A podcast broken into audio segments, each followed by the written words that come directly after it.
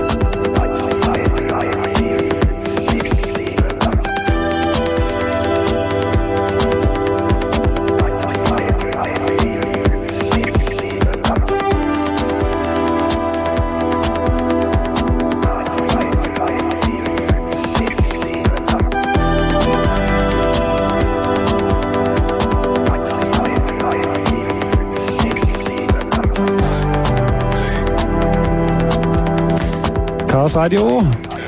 Heute auch wieder weltweit live zu hören, übers Internet nämlich, per Real Audio.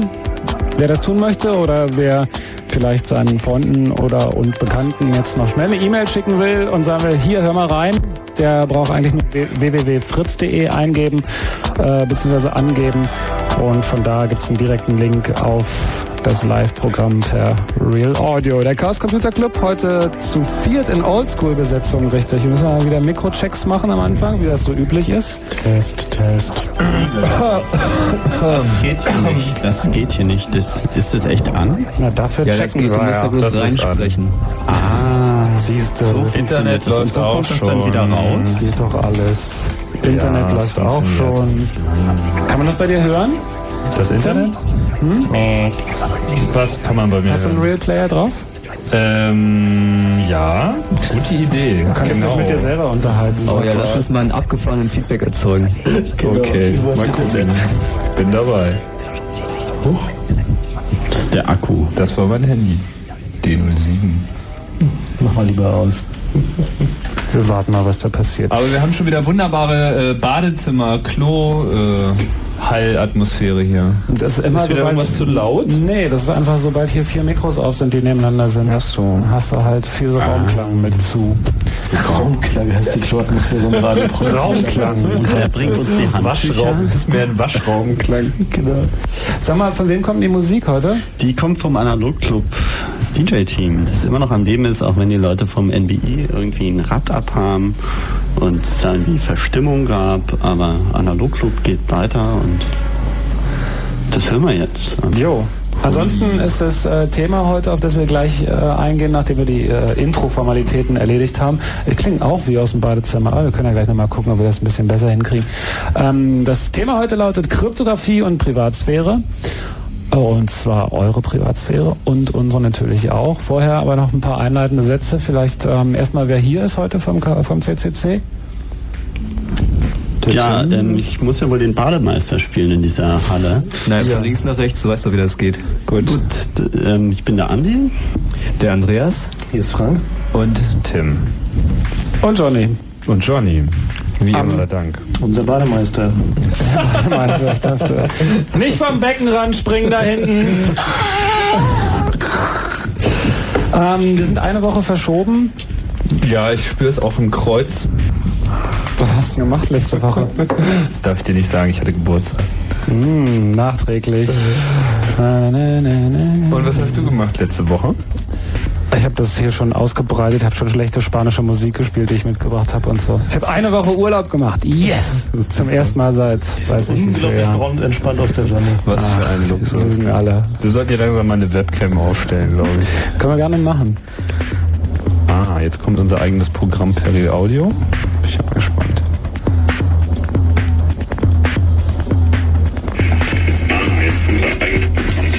Ah, da rede kommt ja noch. Huch. Das bist du jetzt? Ja, das Problem ist nur, dass du weißt schon. Also das Internet ist toll, das macht aus einem Badezimmer eine Mülltonne, habe ich gesehen. Wann werden wir einen 100 Megabit Anschluss hier haben? Naja, geht doch. Ja, naja. Die entscheidende mit Frage ist, wann die Leute endlich dahinter kommen, dass man Multicasting nehmen muss, wenn man Radio im Internet machen möchte. Was heißt denn das? Na, das heißt, dass du nicht an jeden Hörer einen einzelnen Stream schickst, sondern einen Stream an alle, damit du nicht für 3000 Leute 3000er Bandbreite brauchst, sondern nur einmal. Ich glaube, ich habe hier Und irgendwie. wie kann dann jeder trotzdem zu einem anderen Zeitpunkt hören?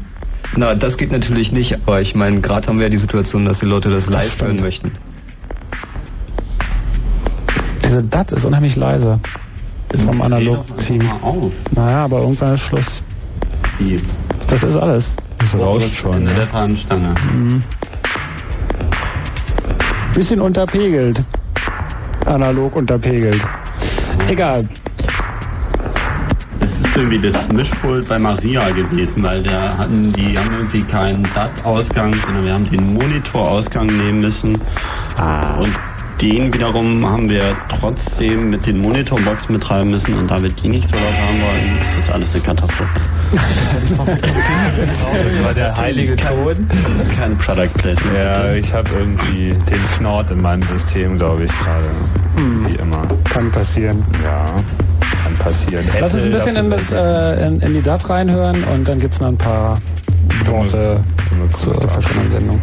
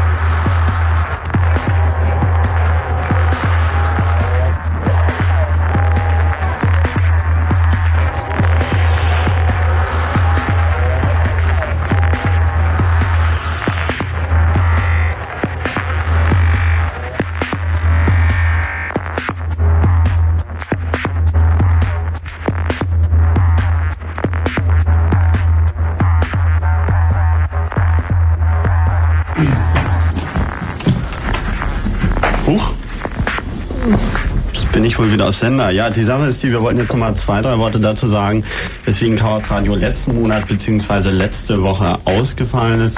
Das hängt halt unmittelbar damit zusammen, dass Mitte letzten Monats eines unserer Mitglieder, der Tron, unser Chipkartenhacker, ja, zunächst verschwand und dann äh, später tot aufgefunden wurde, um nicht zu sagen umgebracht wurde. Ähm, das hat uns alle, ja, sowohl persönlich als auch organisatorisch relativ fest erstmal erschüttert weil äh, das so weder geplant, beabsichtigt noch absehbar war und äh, wir dann auch erstmal A und auch immer noch eine Menge damit zu tun haben, herauszufinden, was da eigentlich passiert ist und B, dann auch irgendwie noch die Weltpresse an den Hacken hatten und die erstmal wieder loswerden mussten. Deswegen gibt es auch hier jetzt erstmal nur so eine kurze Erläuterung zu dem Fall. Äh, wir haben halt gesagt, wir möchten im Moment, um die Ermittlungen nicht zu beeinträchtigen, keine richtigen Informationen rausgeben. Wir werden auf unserem Kongress, da kommen wir später noch zu, der ja zwischen Weihnachten und Neujahr, um nicht zu sagen in vier Wochen ist hier in Berlin, äh, da ein bisschen mehr zu sagen, was da eigentlich abgegangen ist. Und ähm, haben halt im Internet bei uns auf der Homepage abrufbar auch eine kleine Presseerklärung dazu, die so ein bisschen grob umreißt, in was für einem Spannungsfeld er sich da befand hat und äh, was da möglicherweise schiefgegangen ist. So. Die Ermittlungen in, in dieser Geschichte laufen aber weiter. Die laufen weiter, sowohl polizeilich als auch außerpolizeilich. Ähm, es ist halt ja von Mord auszugehen.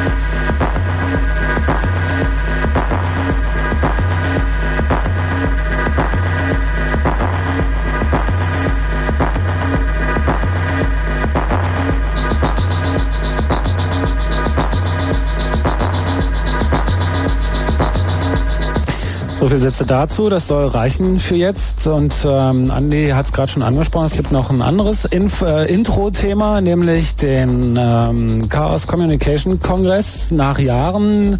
Dieses Jahr endlich mal wieder in Berlin. Nicht in Hamburg wie sonst immer. Und Tim ist im Stress. Ja, ich glaube, wir sind alle gerade ein bisschen im Stress, was den Kongress betrifft, aber das ist auch völlig normal, weil das ist eigentlich jedes Jahr so. Ja, er ist halt diesmal wieder in Berlin äh, wieder, insofern, als dass er vor fünf Jahren schon mal in Berlin war.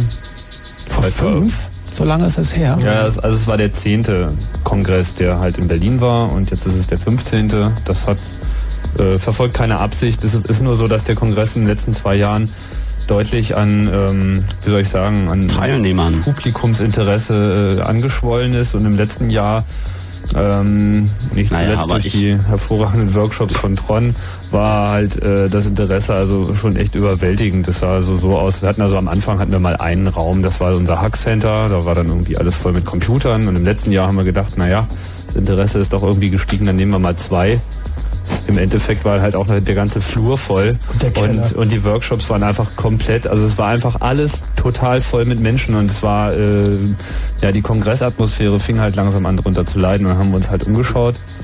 Und in Berlin was sehr Schönes gefunden, das Haus am Kölnischen Park, so ein Tagungszentrum, Berlin Mitte, was ganz hervorragende Voraussetzungen für unseren Kongress bietet. Dort werden wir uns äh, endlich mal in dem Maße entfalten können, wie das uns schon immer vorgeschwebt hat. Ansonsten bleibt alles gleich, der Termin. 27. bis 29. Dezember, also gleich nach Weihnachten. Hacker haben ja eigentlich sowieso mit Weihnachten nicht so viel am Hut, von daher ist das schon immer unser Termin gewesen. Ja, und vielleicht um nochmal ein, zwei Worte für diejenigen zu sagen, die den Kongress nicht kennen, weil du hast da eben schon so einen Begriff verwendet, den ich irgendwie nicht so klasse finde, weil es ist ja nicht Publikum, das wir da erwarten, sondern Kongress besteht im Wesentlichen daraus, dass wir da drei Tage die Räume haben. Wir haben zwei Workshop-Räume, wir haben eine Aula, wir haben Max Center, wir haben Chaos Café und im Wesentlichen lebt der Kongress halt davon, dass die Leute da nicht hingehen, um sich irgendetwas zu konsumieren, sondern um eben aktiv miteinander sich auszutauschen, äh, Themen zu diskutieren und zwar nicht nur jetzt auf der technischen Bandbreite, wo wir eben bemüht sind, Referenten zusammenzukriegen und auch selbst ein bisschen äh, jeweils, wo sich wer auskennt, eben zu berichten, was sich da technisch wie wo getan hat, wie was funktioniert und auch einleitende Themen zu IP, Protokollgeschichten und was nicht einzugeben, sondern eben auch äh, ja gesellschaftliche Folgen von technologischer Entwicklung, nicht nur in Bezug auf Überwachungssysteme, aber eben auf zunehmende Datenmengen, die anfallen, in Bezug auf ja, Abhängigkeiten, die von Technologie abstehen und so weiter und so fort. Also wie sich eigentlich die Menschen mit diesen Maschinen so einlassen und was daraus wird. Und gleichzeitig ist dieser, so ein Kongress auch die beste Möglichkeit, Gleichgesinnte oder Gleichdenkende oder auch Andersdenkende, aber mit sich mit ähnlichen Materien besch sich beschäftigende Leute kennenzulernen. Es kommen oft an chaos.orb.de E-Mails, wo drin steht, wo ich immer nicht sicher bin, ob die ernst gemeint sind, wo drin steht, bitte sagt mir, wie ich Hacker werde. Oder so eine kommt Geschichte. nicht nur an chaos.orb.de. kommt mittlerweile auch an chaos.orb.de. Und ähm, das ist natürlich völlig klar, dass man darauf keine Antwort geben kann, ähm, sondern gut doch, ist, wenn ihr... Doch, ja, man kann da tausend eine Antwort drauf geben. Also. Okay, aber viele von diesen ähm, Fragen kann man dann auf dem Kongress stellen, und zwar den, den, der neben einem sitzt am besten. Naja, also wir haben das organisatorisch, was unsere E-Mails betrifft, so gelöst, dass es, es gibt zwar auch eine FAQ, da steht aber sehr wenig drin, sondern die Anfragen gehen in so einen Anfragenverteiler. Da lesen also etwa 150 Leute die Anfragen mit. Und das heißt, es kann einem passieren, wenn man da eine Anfrage hinschickt, dann kriegt man ungefähr 15 verschiedene Antworten. Und zwar nicht nur 15 verschiedene Antworten, sondern auch völlig 15 unterschiedliche Aussagen zu einer Frage, wo sozusagen die gesamte Bandbreite möglicherweise abgedeckt ist und wir uns immerhin damit erfolgreich davon drucken können, irgendeine Frage eindeutig beantworten zu müssen, weil das ist ja langweiliges Spießergeschäft. Ja, was, was, man vielleicht noch sagen sollte, ist, dass jeder äh, dringendst aufgefordert ist, auch seinen Rechner zum Kongress mitzubringen. Also wir werden da Internet haben und äh, wir werden halt auch ein Kongressnetzwerk haben, wo alle Leute ihren Rechner ähm, anschließen können über das Ethernet. Ähm, so Stromverteiler nicht vergessen. Okay, Strom wird es auch geben, sodass, sodass halt... Hubs bringt Hubs mit. Genau, und Mehrfachsteckdosen. und Mehrfachsteckdosen. Ja. Und Hubs und, und Mehrfachsteckdosen und Kabel. Ethernet-Kabel, genau. Und, und wir werden auch einen ähm, FTP-Server haben und wir werden einen Webserver haben und wir werden jede Menge lustige weitere Server haben. Ihr seid natürlich selbstverständlich auch eingeladen, eure eigenen Server dort zu betreiben und... Bringt CD-Brenner mit massig. Genau. Bringt alle CD-Brenner mit. Es wird einen enormen Bedarf an äh, Duplikationsmöglichkeiten geben und den können wir natürlich alleine nicht decken. Ansonsten Informationen gibt es zum Kongress jetzt schon unter www.ccc.de slash Kongress. Das schwillt auch immer weiter an und es wird auch gerade in den nächsten Tagen weiter äh, zunehmen, das Informationsangebot. Es wird äh, ungefähr in einer Woche auch schon den ersten Fahrplan, so nennen wir unser Programm, äh, geben und es gibt eine sehr umfangreiche FAQ, die auch gerade die Fragen äh, beantwortet mit was brauche ich, wenn ich da einen Computer haben will, wie baue ich das auf, wann ist der Kongress, wo kann ich pennen und so weiter. Also, also diese ganzen Informationen findet man dort. Also bevor ihr uns jetzt anruft und uns irgendwelche Sachen zum Kongress fragt, erst die FAQ lesen. Genau, erst die FAQ lesen. Die ist zumindest so lang, dass die Sendung dann vorbei ist. also wie immer, wie heißt die schöne Abkürzung RTFM? Lesen Sie bitte die ausführliche Gebrauchs Gebrauchsanweisung, ganz frei übersetzt. Ähm, das Ganze unter www.ccc.de slash Kongress mit K. Ja, ne? Nein, das ist doch der CCC, der naja, aber trotzdem. Communication Congress, Johnny. Johnny. Mann. Wir müssen dich bald ab. Mensch. Ach. Denk doch ein bisschen an unsere Corporate Identity. ich bin ein bisschen müde. Echt? Wir haben ja noch Clubmate. Ja, Johnny. Clubmate? Ja. Taugt das, das was? Das ist gut. Ja. Das gibt's auch auf dem Kongress. Und das hilft, das macht müde Hacker munter. Da trinke ich jetzt mal einen Schluck von. Das ist übrigens, da ist kein Alkohol drin, falls ihr euch das jetzt fragt. Das ist nur, naja, wie es Mate-Tee und Koffein und Zucker. Koffein, Zucker, alles was gut ist für die Zähne. Und ähm, wir hören uns nach dem Fritz Kurzinfo gleich wieder und dann geht's auch schon los mit unserem Thema heute, nämlich Kryptographie und Privatsphäre hier im Chaos Radio bei Fritz.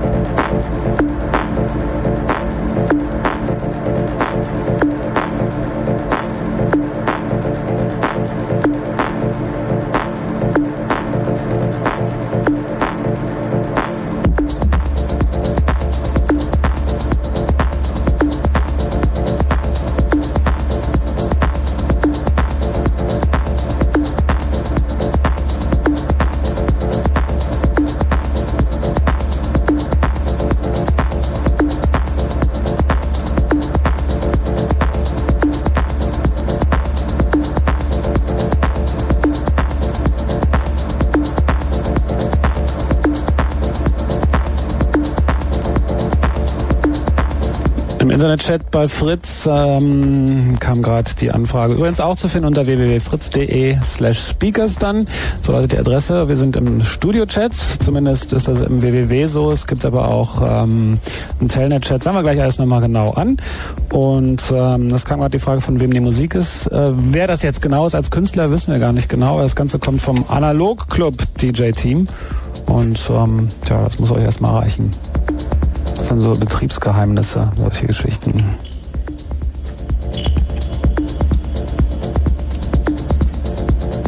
Wenn Fritz im Raum Angermünde, dann 100,1. Tja, und dann wäre es vielleicht auch gut, wenn der liebe Moderator den Jingle hätte fürs Info. Hier ist er. Wenn Fritz im Raum Angermünde, dann 100,1. 22.31 Uhr. Fritz Kurzinfo. Richtungsbestimmung. Spitzenpolitiker von SPD und Bündnisgrünen sind am Abend zu ihrer ersten Koalitionsrunde zusammengekommen. Bei dem Gespräch geht es unter anderem um eine bessere Abstimmung ihrer Regierungspolitik. Beide Seiten wollen Streitigkeiten über die Steuerpolitik und die 620 Marktjobs ausräumen. Reaktion. Israel hat am Abend erneut den vereinbarten Truppenabzug aus dem Westjordanland gestoppt. Die Regierung begründete die Entscheidung mit dem Angriff einer palästinensischen Menge auf einen israelischen Soldaten bei Ramallah. Der Truppenabzug werde erst dann fortgesetzt, wenn die Palästinenserführung von der Ausrufung eines eigenen Staates im Mai kommenden Jahres absehe, hieß es. Bahnvorhaben. Die Deutsche Bahn will im nächsten Jahr bis zu 18.000 Arbeitsplätze streichen. Dies bestätigte Konzernchef Ludewig heute nach einer Aufsichtsratssitzung in Berlin. Das Gremium hatte zuvor ein neues Programm für mehr Pünktlichkeit und besseren Service gebilligt. Marschroute. Das Bundeskabinett hat heute Ziele der deutschen Europapolitik beraten. Deutschland übernimmt am 1. Januar die Ratspräsidentschaft der Europäischen Union. Hauptvorhaben ist ein Beschäftigungspakt, um die Zahl der zurzeit 18 Millionen Arbeitslosen in den EU-Mitgliedstaaten zu senken. Verhandlungserfolg. Der von, die von der NATO geführte SV-Truppe in Bosnien hat den Serben General Kristic festgenommen. Kristic werden Verbrechen gegen die Menschlichkeit im Zusammenhang mit der gefallenen bosnischen Moslem-Enklave Srebrenica vorgeworfen.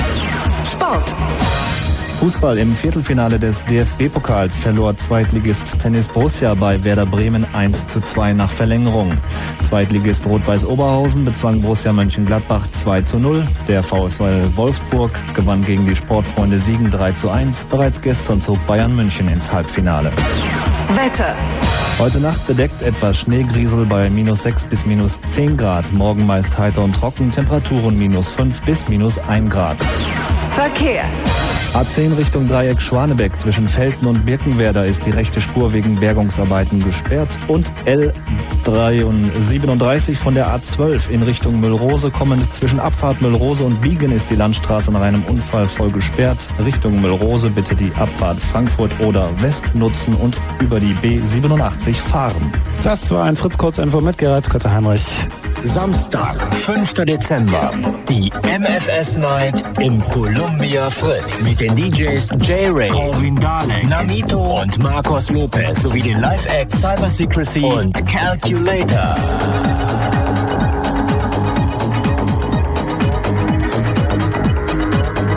Die MFS Night, endlich wieder in Berlin. Samstag, 5. Dezember, im Columbia Fritz. Ey, verpippsch noch einmal. Kommt jetzt wieder Chaos Blue Moon. Wir haben vorhin schon mal hier schon im Vorfeld äh, bedauert, dass wir leider keinen Amiga-Experten jetzt hier unter uns haben. Wir äh, wissen in etwa, äh, wie der Amiga funktioniert. Also er hat eine serielle Schnittstelle und eine serielle Schnittstelle. Richtig. Naja, siehst du. Aber sie haben wirklich nur eine einzige gute Sache in ihren Computer gebaut, nämlich eine serielle Schnittstelle. Naja, das gibt auch für, ähm, äh, für Amiga eine serielle Schnittstelle. Ihr hört Chaos Radio, wie man gemerkt hat, an diesem kleinen von einem ähm, kreativen Hörer eingesendeten Jingle. Hat der Amiga eigentlich eine serielle Schnittstelle? Weiß das jemand? Weiß nicht. Das kann, keine Ahnung. Hat er denn irgendwie einen Floppy-Controller oder wie war das? Naja, mit dem kann man zumindest Musik machen. Wollen wir diesen Titelsong dann auch noch spielen? Hm? Ja. Oder wollen wir es nachher machen? Oder jetzt gleich? Was denn jetzt? Ähm jetzt ist Tape. Aber nachher. Ja, der läuft halt auch lang. Okay. Ja, mal anfangen. Genau, wir fangen jetzt an. Kommen Sie wieder ans Mikro? Ah, wir fangen an. Ja. So, weg mit den Zeitungen. Ihr seid hier an Air. Glaube ja. Fangen hier an, Zeitung zu lesen. Kryptographie und Privatsphäre. Die ähm, gesetzlich ermächtigten Behörden benötigen eine permanente Überwachung des Fernbildverkehrs in Echtzeit. So könnte man das Thema natürlich auch anfangen. Das ist ein Zitat aus dem Entwurf der Europäischen Union aus der sogenannten Enfopol-Richtlinie, Überwachung des Telekommunikationsverkehrs, Entwurf einer Ratsentschließung in Bezug auf neue Technologien ähm, und auch ein bisschen der Grund, warum wir das Thema hier, ich glaube, zum zweiten Mal? Zum zweiten Mal, ja. Im Chaos Radio, ähm, wie sagt man? Aufnehmen, behandeln. Äh, behandeln. Totquatschen. Kann man auch sagen. Vielleicht kannst du den Text, den du gerade irgendwie so schön zitiert hast, ja auch nochmal in, äh, ins Deutsche übersetzen. Aber wir fangen mal anders an. Privatsphäre im Internet. Inwiefern bin ich, oder räumen wir es mal so auf, bin ich denn nicht privat im Nein. Internet, sobald ich Internetbenutzer bin? Nein, das Problem besteht ja daran, dass das Internet im Wesentlichen ja aus einer gemeinsamen Sprache besteht, die die Computer miteinander sprechen und dann gibt's ja noch so einen Adressraum und so ein paar andere Sachen. Und diese Sprache, die erläutern die äh, Universitätsprofessoren immer gern mit den Worten, ja, also da sind Datenpakete, die haben eine Anschrift, wo sie hingehen und eine, Ab, ja, eine, wie soll man sagen, eine Absenderkennung sozusagen. Und das ist auch fast richtig. Sie haben irgendwie eine Nummer, wo sie hingehen, die kann man beliebig angeben und sie haben einen Transportteil. Dieser Transportteil Transportteil. Allerdings ist kein Datenpaket, weil ein Paket suggeriert, dass da irgendwie erstmal so eine Kiste ist, die transportiert wird und dann muss man die Kiste aufmachen und dann kann man sich den Inhalt angucken. In Wirklichkeit sind es nämlich Datenpostkarten, die da verschickt werden. Den ganzen Tag durch all diese Computer gehen kleine Datenpostkarten und die kann man eben an vielen Stellen mitlesen, weil es gibt im Internet ja etwas, das heißt dynamisches Routing und das bedeutet auf gut Deutsch, dass man nicht weiß, wenn man ein Datenpaket zur Reise gibt, über welche Wege es denn den Empfänger erreicht. Das heißt, man könnte an beliebiger Stelle als Mittransporteur oder irgendeinen transportierenden Computer halt, nee, transportierenden Computer könnte man angreifen und sagen, so, jetzt speicherst du alles mit. Oder noch schlauer, man könnte einfach so einen Computer hinstellen, der als Dienstleistung den Transport anbietet, in Wirklichkeit aber Interesse an den Inhalten hat. Mit anderen Worten, sozusagen ein Abhören von E-Mail-Nachrichten. Da haben wir erstmal kurz bei der, bei der ganz normalen E-Mail. Damit hat jeder, der einen Internetzugang hat, auf jeden Fall zu tun. Das äh, schickt und bekommt jeder. Und das sind ja, gehen wir mal jetzt von, äh, lassen wir mal Attachments weg. Erstmal nur ASCII-Zeichen, also ähm, die kann ich dann praktisch, oder äh, ich wahrscheinlich nicht, aber mit ein bisschen Aufwand, ein bisschen technischem Wissen kann man die sozusagen abfangen. Also merkt das irgendjemand? Merkt das der Absender oder der Empfänger? Nein, nee. Äh, das ist halt das Schöne an digitaler Kommunikation, dass äh, wenn Daten kopiert werden, entstehen dabei keine Spuren. Äh, außer möglicherweise in den Logfiles, aber die sieht man als normaler User nicht. Und es ist tatsächlich so, dass äh, der Verkehr auf dem Internet schon heute ziemlich flächendeckend mitgelauscht wird von den zuständigen Behörden äh, insbesondere in den USA und dass halt auch viele Internetprovider in den USA diesen Behörden Zugänge geschaltet haben, damit sie halt auf diese Daten zugreifen können. Gibt es dafür Gesetze in den USA, dass das erlaubt ist? Ich glaube, in den USA äh, gibt es so eine generelle Klausel für die NSA, die so ziemlich alles erlaubt, also das Mitlauschen jeglicher elektronischer Kommunikation. Und da äh, das Internet ja ein internationales Netz ist, äh, wird, diese Kommunikation halt als grenzüberschreitend definiert. Und in dem Fall dürfen die dann halt reinhören. Das sind ja nun, wenn man da wirklich irgendwie sämtlichen, sag mal, ich nehme von einem Riesenprovider, zum Beispiel von AOL, ähm, sage ich, da interessiert mich, da speichere ich irgendwo die ganze E-Mail zwischen. Also oder ich sage, AOL soll mir einen Zugang verschaffen als äh, Behörde irgendwie. Ich will da auf jeden Fall Zugriff zu haben, dass ich nachvollziehen kann, welche User welche Mails schicken. Das sind halt ziemliche Datenmengen, die da anfallen, oder? Richtig. Naja, die, lassen sich, die lassen sich aber ziemlich problemlos filtern. Also wenn man sich zum Beispiel so mal sowas anguckt wie Deja News, da kann man sich irgendwie ziemlich gut angucken, wie solche Datenmengen, die in derselben Größenordnung liegen, nämlich sozusagen die News von irgendwie den letzten drei Jahren oder wie viel auch immer da drinnen gespeichert sind, kann man da relativ stressfrei irgendwie durchsuchen. Und äh, man kann sich solche Filter auch so bauen, dass man die halt auch auf Echtzeit äh, E-Mails anwenden kann. Also was passiert ist, dass diese äh, die Behörden oder auch irgendwie Privatinteressenten halt natürlich nach Stichworten suchen in diesem durchgehenden Verkehr und halt sich die Nachrichten, in denen diese Stichworte vorkommen, halt genauer angucken. Und äh, da ist auch heutige Rechenleistung bei weitem ausreichend für.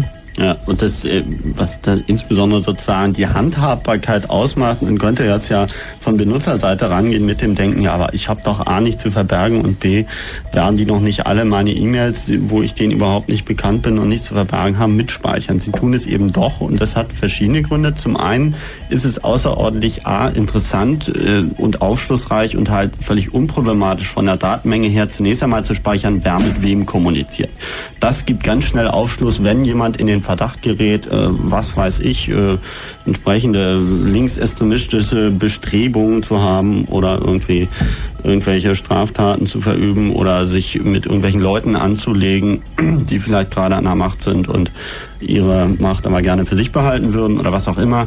Ähm, zunächst einmal also die Kommunikationszusammenhänge aufzudecken, wer hat mit wem zu tun und dann im nächsten Schritt eben auf die ja, gespeicherten E-Mails zu, zurückgreifen und eben zu gucken, äh, worum es da geht, sodass man eben heute im Internet sehr viel einfacher, sei es legal oder illegal, die Möglichkeit hat, über die Persönlichkeit, über persönliche Beziehungen und so weiter und so fort von Leuten etwas herauszufinden, als würde man diesen Aufwand im sozusagen sogenannten wirklichen Leben betreiben, also selbst die Über äh, Auswertung von Telefongesprächen ist noch aufwendiger.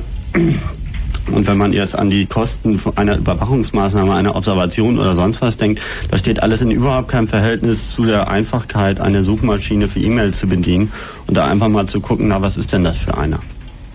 Und das ist eben auch für Marketingleute und wenig alles äh, im, ja, wie soll ich sagen, im weniger schlimmen Fall schon interessant. Man muss aber gar nicht immer erst äh, davon ausgehen, dass man irgendwie, weiß ich nicht, ähm, sich mit der Regierung anlegen will oder dass man irgendwelche Straftaten ähm, beschreibt in einer E-Mail oder so, soweit geht's ja gar nicht. Aber es kann prinzipiell sein, es kann auch sein, dass ich mit jemandem kommuniziere, von dem ich gar nicht weiß, dass der irgendwie, weiß ich, was irgendwann mal gemacht hat, plötzlich ähm, wird mein Computer mit beschlagnahmt oder so? Ist sowas vorstellbar? Ja, sowas passiert tatsächlich auch. Und ich Aber denke, Computer beschlagnahmen ist ja auch oldschool. Das ist ja. ja heute nicht mehr notwendig. Wozu willst du einen Computer beschlagnahmen, wenn du eh weißt, was drin ist?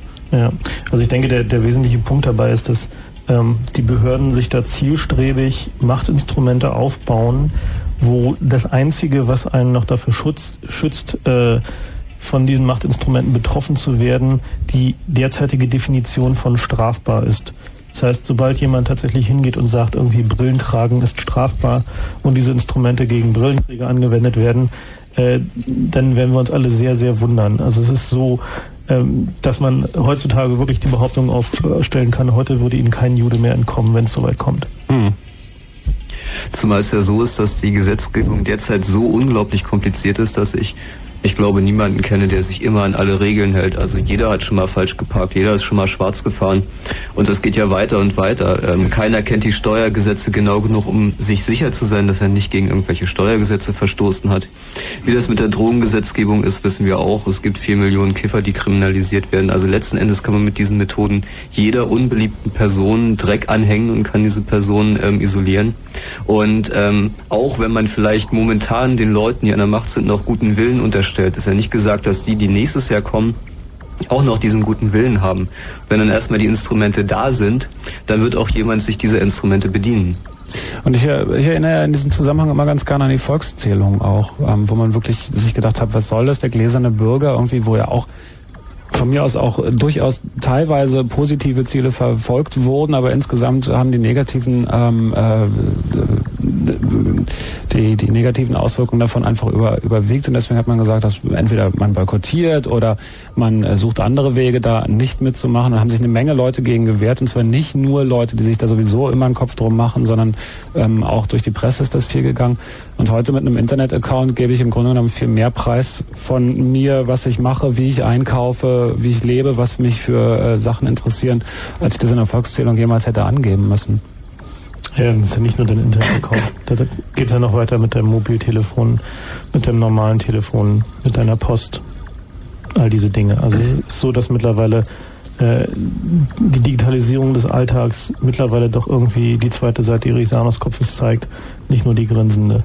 So, also was wir, was wir mittlerweile sehen, ist, dass einfach durch die Menge der Daten, die halt erhoben werden, über den einzelnen äh, Möglichkeiten entstehen für Behörden oder auch böswillige Firmen oder was auch immer, auf das Leben des Einzelnen äh, so massiven Weise Einfluss zu nehmen, äh, dass irgendwie die Methoden der Stadtsicherheit in der ehemaligen DDR durchaus vergleichbar waren. Also ähm, man merkt es auch schon viel simpler, man braucht gar nicht, ähm, gar nicht erst E-Mail abhören. Also es reicht schon, wenn du in, in Newsgroups postest irgendwie, dann wirst du mit Werbemails zugeschüttet, einfach weil ähm, irgendwann mal jemand da grade, beschlossen hat. einen schönen Fall, da hat jemand in unserer Organisationsnewsgroup.de.org CCC aus Spaß irgendwie gepostet, ja Leute, ich habe hier noch ein paar frisch gedruckte Geldscheine, die würde ich gerne irgendwie mal waschen, wer könnte mir denn dabei helfen? Das Ergebnis war, dass also zwei Tage später die Bullen bei ihm eingeritten sind und eine Hausdurchsuchung gemacht haben.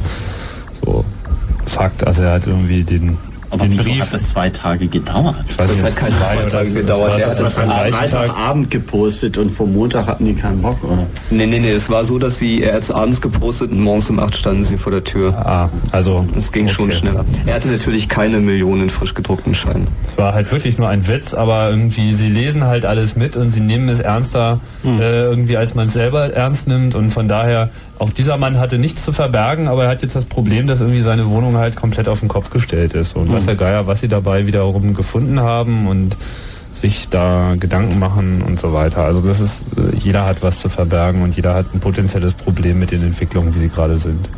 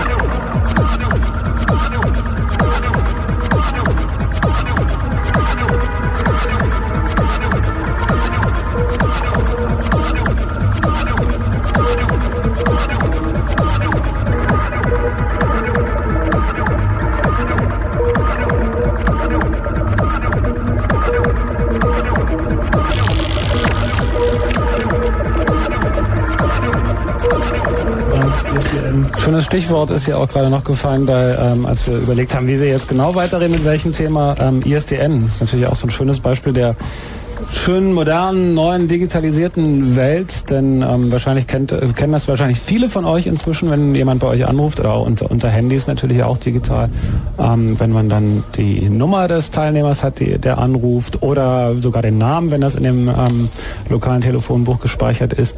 Ähm, sowas muss man alles explizit abschalten. Und auch dann ist es nicht wirklich abgeschaltet für... Nee, also das Einzige, was du abschaltest, ist ja sozusagen die Anzeige der übermittelten Rufnummer. Und es gibt ein Feature, das heißt im Telekom Deutsch Arnigen, das heißt anzeigende Rufnummer unterdrücken, nee, nein, nicht anzeigen, ignorieren, Entschuldigung, nein, Arnigen, genau, nicht anzeigen, ignorieren. Und das heißt, normalerweise übermittelst du deine Rufnummer auch mit, wenn sie nicht angezeigt wird, aber du übermittelst mit, dass sie bitte nicht angezeigt werden soll.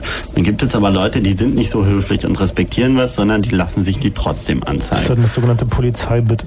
Genau, ja. so nennt man das auch. Also insofern kannst du das dir abschmecken. Wir hatten ja eigentlich darüber überlegt, ob wir jetzt nicht Hörer anrufen lassen, mhm.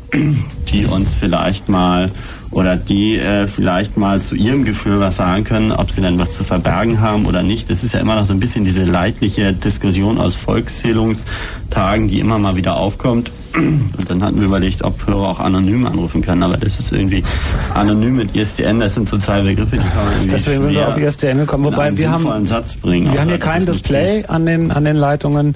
Ähm, insofern, ihr könnt ja anrufen, könnt von mir aus also vielleicht also man, wir, wir können ja sagen, dass alle Anrufer... Man, man sollte nicht äh, das Gefühl entstehen lassen, dass jetzt nur Leute mit ISDN betroffen sind, weil alle hängen mittlerweile ja. am gleichen digitalen Telefon. Es spielt überhaupt gar keine Rolle, ob man nun ein analoges oder äh, digitales Telefon hat. Also diese ISDN-Technologie ist im Netz bereits überall installiert. Das Netz ist komplett digital und äh, ob man nun zu Hause noch ein digitales Telefon hat oder nicht, das äh, also wenn man analoges hat, dann hat man überhaupt gar keine Möglichkeit mehr Einfluss zu dem, was übertragen wird und bei ISDN noch so ein bisschen. Also ja. wir können uns ja dann wegen, der, äh, wegen eurer Privatsphäre darauf einigen, dass alle Anrufer, egal ob männlich oder weiblich, egal welchen Alters und egal von wo ihr anruft, heißen heute Nord zum Beispiel. Ähm, insofern könnt ihr unsere Nummer wählen. Die Fritz-Hotline ist geschaltet.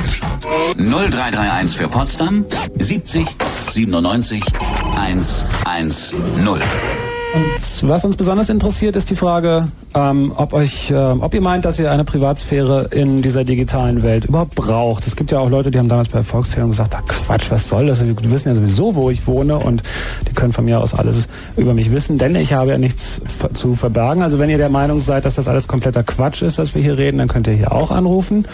Und äh, wenn euch zum Beispiel, obwohl ihr überhaupt nicht kriminell seid, ein paar Sachen einfallen, wo ihr sagt, nö, das würde ich schon gerne für mich behalten, halten, dann würden wir auch davon gerne ein bisschen was hören. Hi, hier ist äh, Chaos Radio. Wer ist denn da?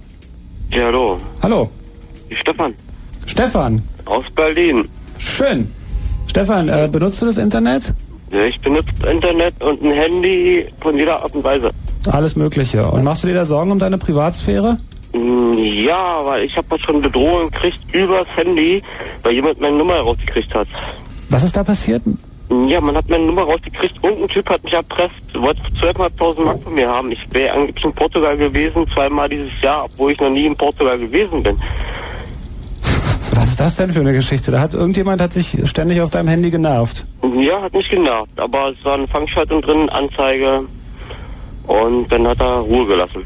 Hat er dich verwechselt oder war das? Hm, hat mich verwechselt, hat mich an, angesporen, hat mich beobachtet oder ich denke mal, ich weiß nicht, keine Ahnung.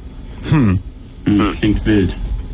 Klingt sehr wild, ja. Machst du, ähm, äh, unternimmst du denn jetzt irgendwas? Also sagst du, gut, dann gibt's eben kein Handy mehr oder so, oder ich versuche analog zu leben oder? Nein, ich wehre mich in jeder Art und Weise rechtlich.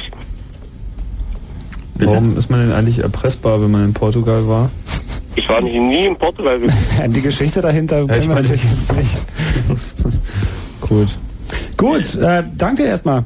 Ja, bitteschön. Mit wem habe ich denn gesprochen eigentlich? Wer war der Moderator jetzt gewesen? Ja, mit allen. Wir hören dich alle. Ihr hört mich alle. Jo. Ja, wir hören dich alle. Genau. Alle hören dich. Ich habe mich schon unter Decknamen einmal äh, bei euch gemeldet. Naja, es ist problematisch mittlerweile geworden. So, so. Ah ja. Mit dem Decknamen. Mit dem ja. Decknamen. Ist Stefan jetzt der Deckname? Frank. Frank ja. ist der Deckname. Frank ist der Deckname. Stefan bin ich reell. Alles klar. Ah ja, das ist ein cleverer Deckname. Stefan ist notiert. Okay, ciao.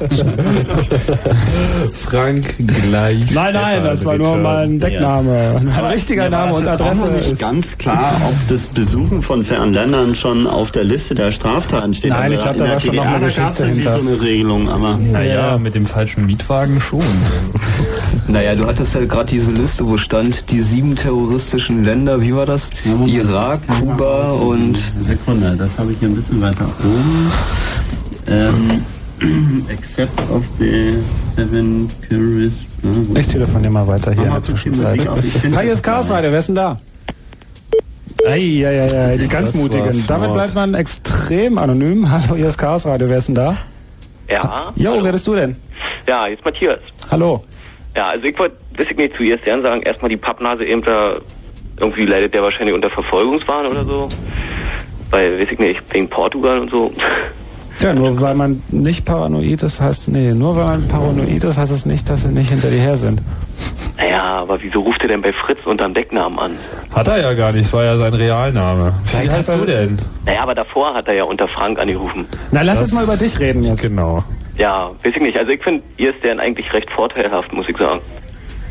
Also wir haben es jetzt gekriegt und dadurch habe ich mein eigenes Telefon zu Hause gekriegt und die eigene Nummer. Ja, und dadurch können eigentlich Kumpels auch nachts und so anrufen. Also es ist eigentlich, sag mal. Naja, das, das wäre ja mit dem analogen Telefon auch gegangen und welche gesellschaftliche Auswirkungen das jetzt hat, dass du ein Telefon hast, das ja, ist mir noch nicht ganz klar.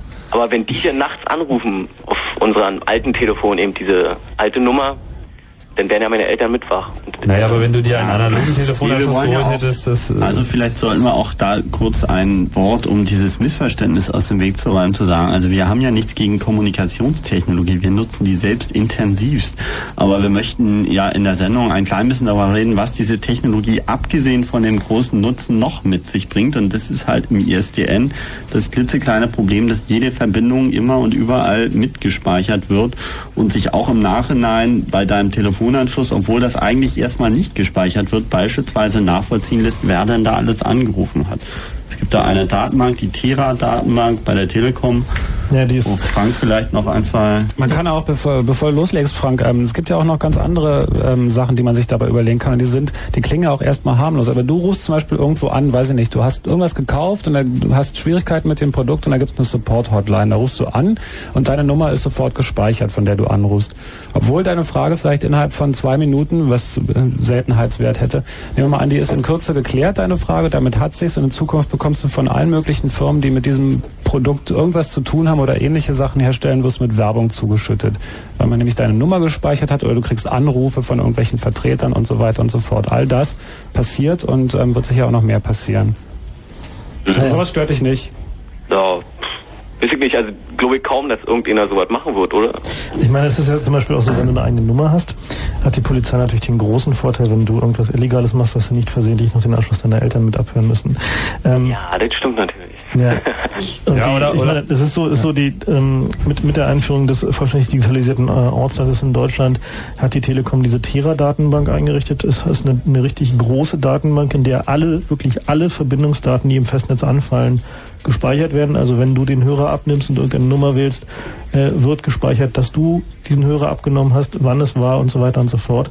Und äh, diese Daten stehen selbstverständlich auch den Strafverfolgungsbehörden zur Verfügung und diese Daten können auch rückwärts ausgewertet werden. Das heißt also, die Polizei kann zur Telekom gehen und sagen, wir hätten jetzt gerne mal alle Leute, die diesen Anschluss angerufen haben. So, also die Daten sind sozusagen auch rückwärts äh, wieder abrufbar. Mhm. Und ähm, was zum Beispiel bei Beratungsstellen für bestimmte Angelegenheiten auch nicht besonders super ist. Ne? Ja. ja, oder klassische Rasterfahndungsbeispiele. Da musst du noch nicht mal was getan haben. Du telefonierst relativ häufig mit zwei oder drei von deinen Freunden. Was du aber noch nie wusstest, ist, dass diese Freunde halt irgendwie massiv Autos durch die Gegend schieben oder Frauen oder was gerade hip ist und viel Geld bringt. So, und nun werten sie also diese, diese Terra-Datenbank aus mit ihren Analysetools. Da gibt es übrigens eine sehr interessante Software, die man da einfach so auf diese Datenbank draufstülpt und dann kommt da so eine fertige Grafik mit wer mit wem telefoniert und wann raus. So, und äh, äh, da ergibt sich sozusagen dann das Bild, dass die drei natürlich untereinander viel telefonieren, aber eben auch mit dir. Also dass es sozusagen nicht drei sind, sondern vier. Und damit wirst du automatisch verdächtig. Und das sind eben alles solche Punkte, ähm, wo man unserer Auffassung nach sehr wohl äh, zweimal drüber nachdenken sollte, ob das nicht vielleicht eine Gefährdung für einen darstellt. Und werden jetzt direkt Gespräche auch gespeichert oder Nein, also ähm, es gibt da noch so eine Sache, die haben wir noch gar nicht erwähnt. Also es gibt ja zum einen dieses weltweite Telekommunikationsabhörsystem. Das betrifft in Bezug auf den Fernmeldeverkehr der Bundesrepublik Deutschland zunächst einmal die Auslandsgespräche. Also die Auslandsgespräche werden definitiv alle gespeichert und durchlaufen diese Echelon-Datenbank, werden also auch nach sensitiven Stichwörtern durchsucht und äh, aber auch abgelagert für den Fall, dass Sie hinterher auf die Idee kommen, dass ähm, Sie einmal herausfinden können, mit wem du zu tun hast oder wer dann über die und die Themen geredet hat. Und dann gibt's noch ein etwas unerforschteres technisches System, das äh, fingiert unter dem Namen Bundesstelle für Fernmeldestatistik. Was die machen, das weiß eigentlich keiner so genau. Das ist eine äh, Außenstelle des Bundesnachrichtendienstes, um nicht zu sagen der Bundesnachrichtendienst selbst.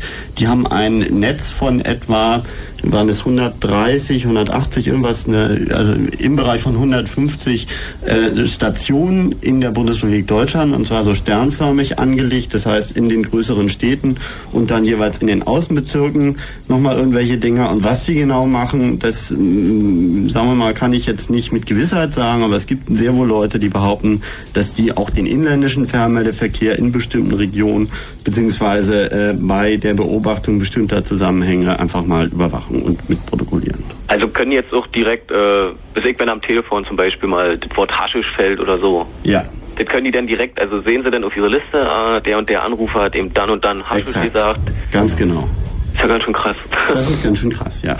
Und auch. Ich sag schon mal Tschüss zu dir, weil hier sind jetzt ganz viele Anrufer, ja? Da werden wir sicher noch ein paar Fragen jetzt haben zu dem Thema. Ja, dann viel Spaß noch. Dir auch, danke. Tschüss. Tschüss. Übrigens ähm, zwischendurch, ich habe die Liste der Seven Countries gefunden. Ah. Also es ist so die, ähm, aber das eigentlich, vielleicht greift das jetzt vor, ne? Ja, lass erst mal ein bisschen telefonieren. Gerade, ich fand den, fand den Satz gerade ganz interessant. Sowas macht doch keiner oder sowas machen die doch nicht. Also dazu muss man einfach nur mal so mit mit ganz mhm. klassischer, da brauchen wir kein Telefon, nichts, sondern geht es einfach nur um Adressen. Adressenlisten werden werden in der äh, Werbebranche, in der Direktmarketingbranche, wie man das ja nennt, irgendwie zu wirklich immensen Summen gehandelt. Und dann man braucht nur mal, wenn man irgendwie an einem Gewinnspiel, die sind ja zu nichts anderem da als zur Adressengenerierung, zur Adresslistengenerierung. Wenn man da irgendwo mal dran teilnimmt, äh, braucht man nur mal seinen Namen falsch schreiben und dann kann man warten, was in den nächsten Wochen alles mit dieser falschen Schreibweise an Werbung äh, ins Haus geflattert kommt. Also und da sieht man das in ganz klassischen Beispielen und so wird das natürlich auf alle elektronischen Medien super ausweitbar sein. Und ich, also ich muss sagen, mich nervt das einfach extrem. Mich nervt das extrem, wenn meine Mailbox zum Beispiel in, ähm, in Computer voll ist mit irgendwelchen Mailinglisten, in die ich mich nie eingetragen habe. Sülze sozusagen. Sülze, ja. Und es ist anstrengend, da rauszufiltern, ob da vielleicht doch noch was... Ein schöner Sport für den Nachmittag ist, wenn man mal umgezogen ist und man muss sozusagen sowieso alle Firmen, bei denen man ein Abo hat oder die aus irgendwelchen sonstigen Gründen die äh, Adresse wissen müssen, dass man denen also die neue Adresse gibt, dann sollte man einfach auch, wenn man in der 15 wohnt, nicht 15 schreiben, sondern mal schön durchnummerieren. 15a, 15b, 15c, 15d das kommt in der Regel alles noch an. Aber dann sieht man halt, wenn man sozusagen 15D mal von mehr als einem bekommt, welchen Weg diese Adressen nehmen. Mhm. So, also das ist äh, schon mal ein schöner Tipp. Da hat schon jemand aufgelegt aus lauter Paranoia. Das ist auch. Siehst du alle jetzt, oh, wenn ich da jetzt beim Chaos-Radio anrufe. Das hilft übrigens nichts aufzulegen. Auch nicht zustande gekommene Gespräche werden gespeichert. Hallo, wer ist denn da? Hier ist Chaos Radio. Hallo, hier ist Manne. Hallo Manne. Äh, Abend. Und zwar äh, zum Gespräch von vorhin hätte ich gerne nochmal äh, eine Frage. Und zwar äh, die Gesprächsdaten bei der Telekom werden gespeichert. Wie ist es denn mit den anderen Telefonanbietern, äh, wo man sich einwählt mit 010 sowieso? Ja, Moment, ähm, das, was ich da eben gesagt habe, war ja nicht, die Gesprächsdaten werden bei der Telekom gespeichert. Äh, das, Darum ging es ihm aber gerade. Ja, ja, nee, Moment. Äh, das war ein bisschen missverständlich formuliert, weil wir reden immer noch gerne vom Telefonnetz. Das Telefonnetz besteht ja aus mehr als einem Anbieter. Und die Bundesstelle für Fernmeldestatistik, die ist auch sicherlich nicht nur an den Leitungswegen der Telekom orientiert, sondern auch an denen der Fremdanbieter. Also die, die Telekom vermittelt ja den größten Teil der Gespräche der Fremdanbieter. Und wenn du nicht gerade von einem Netz eines Fremdanbieters äh, in das Netz eines Fremdanbieters, also desselben Fremdanbieters, äh, telefonierst, geht äh, dieses Gespräch an irgendeiner Stelle über Leitung der Telekom und wird auch in der Tera-Datenbank erfasst, weil die Telekom natürlich auch ihre internen Abrechnungen gegenüber den, den Drittanbietern machen muss. Und selbstverständlich sind auch die anderen Anbieter verpflichtet, in genau demselben Umfang diese Verbindungsdaten äh, den Sicherheitsbehörden zur Verfügung zu stellen. Also es hilft dir auch nichts, wenn du irgendwie deinen dein, dein Anschluss irgendwie auf Aqua äh, Pre-Selection oder was immer stellst. Die Daten werden selbstverständlich da auch gespeichert. Du sagst also, wenn es nicht gerade so äh, läuft, wie kann es denn sonst laufen? Also na, was heißt, wie kann es sonst laufen? Es ist halt so, dass die, der, die Polizei in der Bundesrepublik hat ja eine, und auch die Geheimdienste vor allen Dingen haben ja doch schon eine relativ solide äh, Datenbedarfsregelung so. Und ähm, da ist es halt so, dass die sagen, wenn du Telekommunikation anbieten willst, wie auch immer, musst du unsere Forderungen nach Datenspeicherung akzeptieren. So. Und äh, die Problematik ist, man könnte selbstverständlich ein Telefonnetz so aufbauen, dass diese Daten nicht anfallen. Es ist ganz klar möglich. Also zum Beispiel gibt es in, ich weiß nicht, Dresden, Leipzig von Herrn Fitzmann gibt es ein paar ganz gute Konzepte zu diesem Thema. Ähm, bloß es wurde mit Absicht tatsächlich der Weg, der technische Weg gewählt, bei dem halt die meisten Daten anfallen über diese Verbindung. Hm. Es gibt so zum Beispiel diesen äh, Telefonanbieter First Telekom, wo man sich also mit einer 0800er Nummer einwählt äh, und dann äh, bekommt man also eine Ansage, wie viel man auf dem Konto hat und dann kommt ein neues Freizeichen und das geht doch sicher über einen anderen Weg, ne? Naja, wenn du, wenn du Glück hast, dann geht es sogar über eine ausländische Leitung, das heißt, dass du den BND sicher drin hast. wenn ich Glück habe. Also, es ist so, also, so, das ist noch schlimmer, ja. Also Callback, äh, äh, Callback zum Beispiel geht, sind halt immer ausländische Leitungen, ausländische Gespräche werden halt flächendeckend nach Stichworten durchsucht. Das heißt also, da führst du dann auch deine innerdeutschen Gespräche ähm, sozusagen über das Ausland, über die BND-Datenbank. Ich glaube, die hatten auch ein kleines Ressourcenproblem, nachdem Callback irgendwie aufkam. Aber ich denke, wir könnten ja bei der Gelegenheit, weil das, weil die Fragen jetzt auch so ein bisschen in die Richtung gehen, nochmal ganz kurz über das Thema. Wir hatten ja irgendwie Kryptographie, wenn ich es recht entsinne, als Thema dieser Sendung auch und nicht nur Privatsphäre. Und Kryptographie wäre eben genau das Werkzeug, mit dem man, obwohl die Leitung überwacht und obwohl das alles gespeichert wird, sozusagen sich dagegen schützen kann, dass es ausgewertet wird, indem dass man die Inhalte die, ausgewertet werden. Dass die Inhalte ausgewertet werden und äh, gut, ja, ist schon richtig. Dann noch zu verschleiern, wer mit wem redet, ist deutlich komplexer. Wie man das machen kann, äh, werden wir natürlich in, im Laufe dieser Sendung erläutern. Ich habe noch eine Frage an Manne, bevor ich mich verabschiede, weil ähm, ich gehe jetzt einfach mal davon aus, dass ähm, du nicht deshalb fragst und dich nicht deswegen für das Thema interessierst, weil du planst, morgen eine Bank zu überfallen. Ist klar. Also ähm, aber warum interessiert es dich? Also was, äh, wie wichtig ist dir da deine Privatsphäre und warum? Ja, für mich persönlich ist es weniger wichtig. Also ähm, äh, es ist, hat mich jetzt in dem Zusammenhang äh, interessiert, weil Daten gespeichert werden über äh, sämtliche Gespräche und dann mhm. muss ich mal die Unterschiede wissen, also zu den Anbietern, ob es da Unterschiede gibt. Mhm. Also ich habe keine Befürchtungen persönlich so, also da.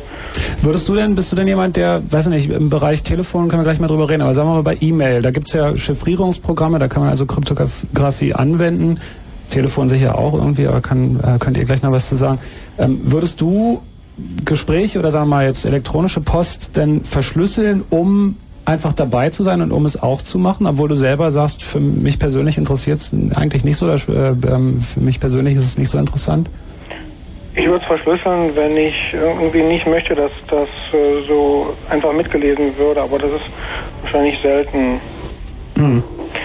Äh, wie ist das eigentlich, wenn man E-Mails, äh, also, also, bei E-Mails als Anhang, also eine, eine Wave-Datei, also praktisch eine, ähm, äh, eine Sprachdatei nachher anfügt, ähm, kann die genauso gut äh, angehört werden? Sicher, wenn, wenn man sie jetzt zum Beispiel äh, ähm, kein Problem. Mit, wenn man sie verschlüsselt, also äh, komprimiert und verschlüsselt.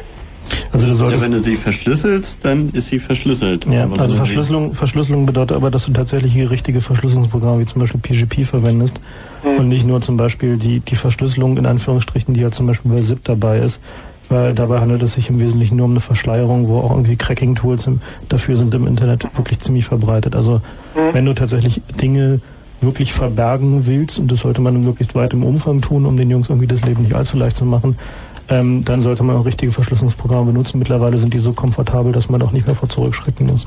Mhm. Also auf diesem Wege könnte ich zum Beispiel irgendwelche äh, Sprachinformationen oder äh, sowas ähm, über, e-, per E-Mail schicken, ohne dass das also dann. Genau. Mhm. Mhm. Manne, ich sag dir schon mal okay, Tschüss. Danke, ne? Ciao. Danke auch, ciao. Ich würde sagen, einen Anrufer nehmen wir noch zum Thema und dann erklären wir mal ein bisschen, ähm, wie man da mit Kryptographie dann zwischengehen kann. Hallo, hier ist Chaos Radio, wer ist denn da? Hallo. Jo, wer bist du denn? Bin Robert. Hallo Robert. Na? Ich würde noch was sagen zu den Verschlüsseln. Mhm. Was die Telekom dafür in Mist macht kann jeder, der wenig Ahnung hat vom Internet und vom Entschlüsseln, kann das knacken. Das ist sinnlos, was sie da haben. Wovon redest du konkret? Also hier zum Beispiel von Datenschutz. Als ich von einigen Kunden so gelesen habe und so. Ich will das jetzt mal, falls jemand von der Telekom vielleicht mithört, dass die mal sagen, dass sie uns drum kümmern sollen. Naja, aber äh, worüber wir hier reden, sind ja eher Sachen, die gar nicht in erster Linie die Telekom zu verantworten hat, sondern die so gesehen alle zu verantworten haben, weil sie sich alle dran beteiligen, beziehungsweise die der Gesetzgeber zu verantworten hat, weil er eben nicht nur das Abhören von Verbindungen mit richterlichem Beschluss zulässt, sondern auch in dem Moment, äh, und da gibt es eben einen riesigen Ausnahmekatalog, wenn die Bedarfsträger auf die Idee kommen, dass sie irgendwie Lust drauf haben, dich abzuhören, um nicht zu sagen, wenn sie den Verdacht hegen, du hättest Bestrebungen gegen die freiheitlich-demokratische Grundordnung. Insofern reden wir hier nicht nur von technischen Problemen und technischen Lösungen und äh, da reichen sich die Unternehmen in der Regel gegenseitig das Wasser sondern eben auch von den ja, Grundlagen, die es außerhalb von Technik gibt. Robert, danke dir erstmal, ja? Ja, gut, ciao. Ciao. Ähm, wie sieht denn das äh, überhaupt aus? Du hast, äh, vorhin hat jemand von euch gesagt, dass die, das als Kommunikationsanbieter, also bleiben wir mal im Telefonbereich kurz, gehst du praktisch die Verpflichtung ein, dann auch gegenüber dem Gesetzgeber dich natürlich an bestimmte Sachen zu halten, also bestimmte Daten zugänglich zu machen. Ähm, wie sieht da im Moment die Gesetzgebung aus im Internetbereich als Provider? Also muss ich zum Beispiel, wenn, wenn ich Internet Dienstleistungen anbiete als Provider, muss ich dann dafür sorgen, dass ähm, die Kripo zum Beispiel Zugang zu den im letzten Monat angefallenen E-Mails über meinen ähm, Server hat oder so? Also abgesehen davon, dass ich der Meinung bin, dass wir jetzt allmählich mal wieder Musik spielen sollten, äh, ist die Sache. Das ist eine tolle die, Antwort auf meine Frage. Im Moment, ich habe da nur den Satz angefangen mit abgesehen davon und der geht weiter mit, äh, ist die Sachlage im Moment die, dass also derjenige, der Telekommunikationsdienstleistungen für andere geschäftsmäßig erbringt, so lautet dieses Gesetz, also verpflichtet ist, die im Telekommunikationsgesetz dafür skizzierten Anforderungen zu erfüllen. Früher war das ja so, es gab nur einen Anbieter, die Post sozusagen, dann wurde die Telekommunikation, wie man sagt, dereguliert. Das heißt, es bekamen auch andere Marktteilnehmer die Möglichkeit, also Dienste dort anzubieten und auch Internetprovider fallen unter dieses Gesetz. Und ähm, was der Staat bei der Gelegenheit gemacht hat, ist eben die Überwachungsbefugnisse und diese ganzen Regelungen gleich mal kräftig auszuweiten. Ein Internetprovider kann auf der Ebene verschiedener Lizenzklassen tätig werden. Das heißt, in dem Moment, mhm. wo beispielsweise unser Lieblingsprovider SNAFO hier einfach nur die Möglichkeit uns bieten will, irgendwie den anzurufen mit dem Modem und da irgendwie Internet dann zu haben über eine Standleitung, ist das eine Sache. Dann ist das eine relativ niedrige Lizenzklasse, die die dafür brauchen. In dem Moment, wo man aber beispielsweise einen unvermittelten Anschluss zur Zweidrahtleitung haben will, also nehmen wir mal an, ich will zu Hause einen ADSL-Anschluss haben oder irgendwelches schnelles Internet aus der Steckdose halt, dann wiederum braucht der SNAFU eine Anerkennung beim TKG. Und beim TKG heißt das dann, dass sie eben den ähm, Bedarfsträgern äh, Leitungen schalten müssen, die, wenn die auf die Idee kommen, mich zu überwachen, eben in Echtzeit alle Datenverbindungen, die und von, also von und zu meinem Anschluss gehen, eben parallel übertragen müssen und all solche Sachen. Auch die Kundendatei des Providers muss dann der Regulierungsbehörde wiederum, die für die Bedarfsträger die Daten pflegt, ähm, abrufbar sein und all solche Sachen. Im Nachhinein allerdings äh, ist es nicht, zumindest noch nicht vorgesehen, dass E-Mails jetzt die Inhaltsdaten übertragen werden, aber was die Nutzung sogenannter Teledienste betrifft, das ist also so eine Gesetzesdefinition, weil der, natürlich, die haben auch noch ein bisschen ein Problem, das Internet zu verstehen. Das ist ja hm. ein offenes Geheimnis.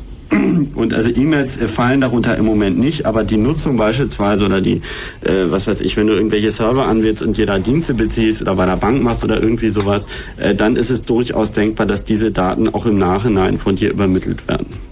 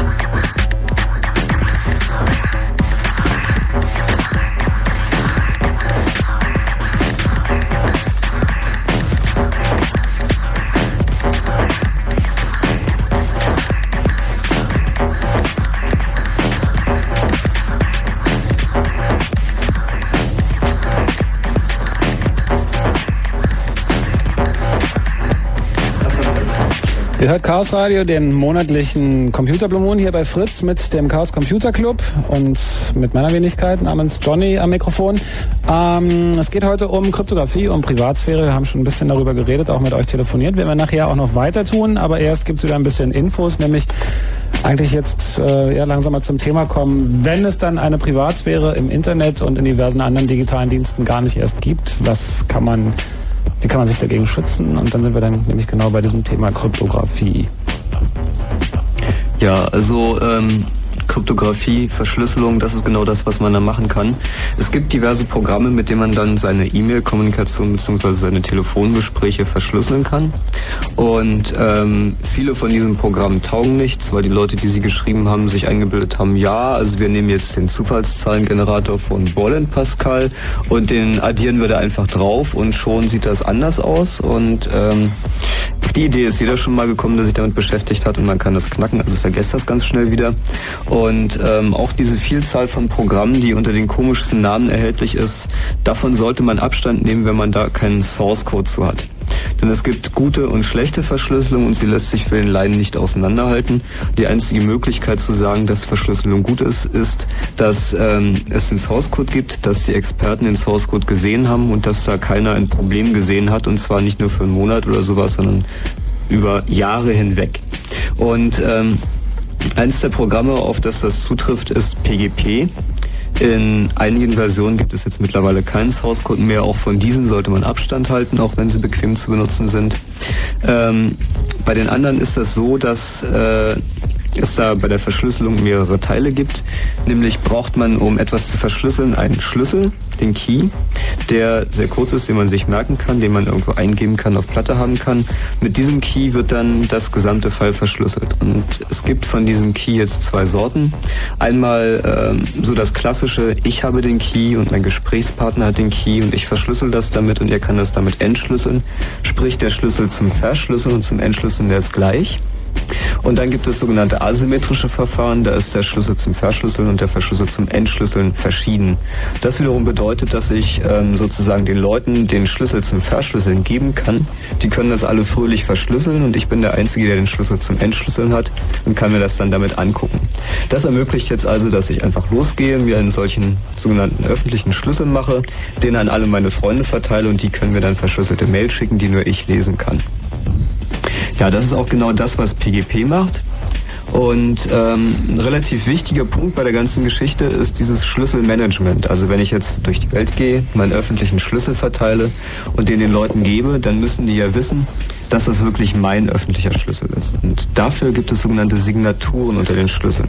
Das heißt, ähm, dass ich zum Beispiel mich mit jemandem persönlich treffe und dem meinen öffentlichen Schlüssel gebe und dann schicke ich ähm, per Mail oder er bekommt aus einer anderen Quelle den öffentlichen Schlüssel von jemand anders, den ich aber unterschrieben habe. Und jetzt hat er mich persönlich getroffen, also kann er meine Unterschrift überprüfen unter diesem Schlüssel.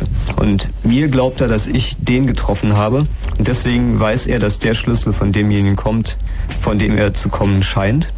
Und damit wird so ein, eine Art Sicherheitsnetzwerk aufgebaut. Das ist auch die komplizierteste Geschichte bei dem ganzen PGP. Also da irgendwie auf Verschlüsseln und Entschlüsseln zu klicken, das ist ja mittlerweile ganz einfach. Man holt sich das PGP aus dem Netz, dann klickt man auf Install und dann hat man einen Button in seinem Eudora und welch, oder welches schreckliche Programm man immer auch verwendet. Und dann klickt man da drauf und dann ist es verschlüsselt und dann klickt er auf der anderen Seite wieder drauf und muss seine Passphrase eingeben, dann ist es entschlüsselt. Aber man sollte sich mit diesem Key-Management mal auseinandersetzen und versuchen zu verstehen, was da vor sich geht, denn ähm, naja, also vor allem sollte man überhaupt erstmal anfangen, sich damit zu beschäftigen. Also mhm. es stellt sich nach einer Weile einfach heraus, dass dass dieses so kompliziert klingende Grundprinzip nicht wirklich schwierig zu verstehen ist. So, ihr habt Telefonnummern begriffen, irgendwie ihr habt sogar verstanden, was eine URL ist. Das mit dem Public und dem Private Key, das kriegt ihr auch noch hin. Und äh, also ich habe das auch irgendwann verstanden. Das ist, das ist so schwer. Das, das, das, das klingt immer alles so technisch und es klingt immer alles so schwierig, aber der Weg dahin ist nicht wirklich weit. Zumal, wie Andrea schon richtig sagte, die, die, die Software für die gängigen Desktop-Betriebssysteme mittlerweile irgendwie auch multi-clicky ist, sodass man irgendwie das äh, also auch ohne größere Programmiererkenntnisse leicht in seine Software integrieren kann. Also selbst auf dem Mac, wo es ja oft bei bestimmter Art von Software dann doch ein bisschen dauert, bis ähm, endlich da vernünftige bedienbare Version rauskommt. Am Anfang war PGP, PGP wirklich ähm, doch noch ein bisschen schwieriger zu benutzen. Da musste man von Hand irgendwie Copy-Paste und so. Inzwischen ist das für die ganzen ähm, Mail-Programme, Eudora, bla, was es alles noch gibt, ist das dann einfach ein Menü-Item oder ist sogar dann in, in dem Mail-Fenster drin. Das heißt, ich schreibe eine Mail, klicke auf Verschlüsseln und die wird abgeschickt und wenn ich eine verschlüsselte kriege, klicke ich auf Entschlüsseln, gebe meine Passphrase ein, mein Passwort sozusagen, mein Pass, Passwortsatz und dann geht das alles automatisch. Naja. Sag mal, welche war eigentlich die letzte Version von den bunten Versionen, wo es noch einen Source Code gab? War es die 553i? Ja, ich glaube, das war die 553i. Das war noch, doch noch die, die aus Büchern abgetippt und noch von den Cypherpunks gegengelesen wurde. Ne? Genau. Muss man darüber noch ein paar Sätze verlieren, zum Beispiel über diese Exportgeschichten und so? Ja, ja das sollte man schon. Also es ist ja so, dass klassischerweise diese Verschlüsselungstechnik äh, insbesondere von der amerikanischen Regierung sozusagen als gefährliches Wirtschaftsgut entsprechenden Regulierungen unterworfen ist. Das heißt, so zu Zeiten des Kalten Krieges äh, wurden Verschlüsselungsprodukte, Algorithmen und all solche Sachen als Waffen, als Munition unter entsprechende Regulierungen äh, gestellt. Das hieß, es wurde nur das exportiert oder es durfte nur das exportiert werden, wo eben sichergestellt war, dass die amerikanische Regierung den Schotter mitlesen kann. Mit dem Ende des Kalten Krieges ähm, sind ja die amerikanischen Geheimdienste insbesondere neuen Aufgaben überstellt worden. Der Feind sind nicht mehr die bösen Russen und die Aufgabe ist folglich jetzt die Wirtschaftsspionage und äh, ja überhaupt die Durchsetzung des Machtgefuges auf anderen Wegen. Und das heißt, dass die Regulierungen jetzt zwar nicht mehr dem Verteidigungsministerium unterstellt sind, sondern dem Wirtschaftsministerium, aber ansonsten Ansonsten hat sich eigentlich überhaupt nichts geändert. Es darf nach wie vor nur das exportiert werden, wo man eben mitlesen kann, beziehungsweise wo die amerikanische Regierung mitlesen kann. Und dieses Exportverbot konnte oder wurde jetzt eine Zeit lang dadurch umgangen, dass es in Amerika abgesehen von diesem Gesetz noch einen Verfassungsgrundsatz gibt, nämlich der Freedom of Speech. Und nachdem war es also möglich, den Source Code von diesem Programm in Büchern abzudrucken. Und diese Bücher, da konnte der Export nicht verhindert werden, sodass die Bücher also problemlos nach Europa geschickt werden konnten. Da mussten die Programme dann wieder abgetippt werden. Dann hatte man zwar sozusagen auch den Export von Software gegangen, aber eben unter Umgehung dieser juristischen äh, Feinheiten. Da gab es auch nochmal so eine schöne Geschichte, wo sich jemand gefragt hat, was eigentlich ist, wenn er den Source Code sich tätowieren lässt, was dann ist, wenn er ausreist. Ja, ja, genau. Das Land verlässt. Hat es nicht sogar mal jemand hat, ausprobiert? Hat stattgefunden. Ja, ja, hat stattgefunden, gab aber ähm, keine weiteren Probleme. Deswegen war aber wahrscheinlich irgendwie auch so Source Code irgendwie als T-Shirt und so. war sehr, oder so bei Tätowierungen? Keine Ahnung. Es gibt auch Leute, man kann ja in Perl wunderschöne Sachen machen. Man kann auch Verschlüsselungsalgorithmen in Perl in wenigen Zeilen programmieren. Und dann gibt es jemanden, der hat in seiner Signature zu stehen, ich bin ein internationaler Waffenhändler und dann darunter die RSA-Implementation in Perl in drei Zeilen. Also dieses Gesetz ist schon ziemlich sinnlos, wenn man sich das mal genauer anguckt. Ja, aber es dient halt einem bestimmten Zweck. Es dient nicht dem Zweck, das komplett zu verhindern, sondern es dient dem Zweck, äh, die ganze Entwicklung in diesem Bereich zu verlangsamen. Und insofern ist denen das ja auch tatsächlich gelungen. Naja, verlangsamen ist nicht ganz der richtige Ausdruck. Also insbesondere betrifft es ja die Produkte, äh, die eben ja marktreif von amerikanischen Firmen gemacht werden. Wir haben ja so eine gewisse Dominanz von amerikanischen Softwareanbietern, nicht nur auf der Betriebssystemebene, sondern eben auch auf der Ebene der Benutzerprogramme, Mailprogramme und so weiter und so fort. Und genau diese Produkte werden ja als Massenware in Amerika produziert und hier lediglich rübergeschippt, wie man sagt. Und exakt diese Produkte trifft es zu 100 Prozent, weil äh, das sind auch Firmen, äh, die sich nicht unbedingt mit so juristischen Feinheiten auseinandersetzen, sondern die sind selbstverständlich bemüht, sich an die Gesetze ihres Landes zu halten, um ordentlich Geld zu verdienen.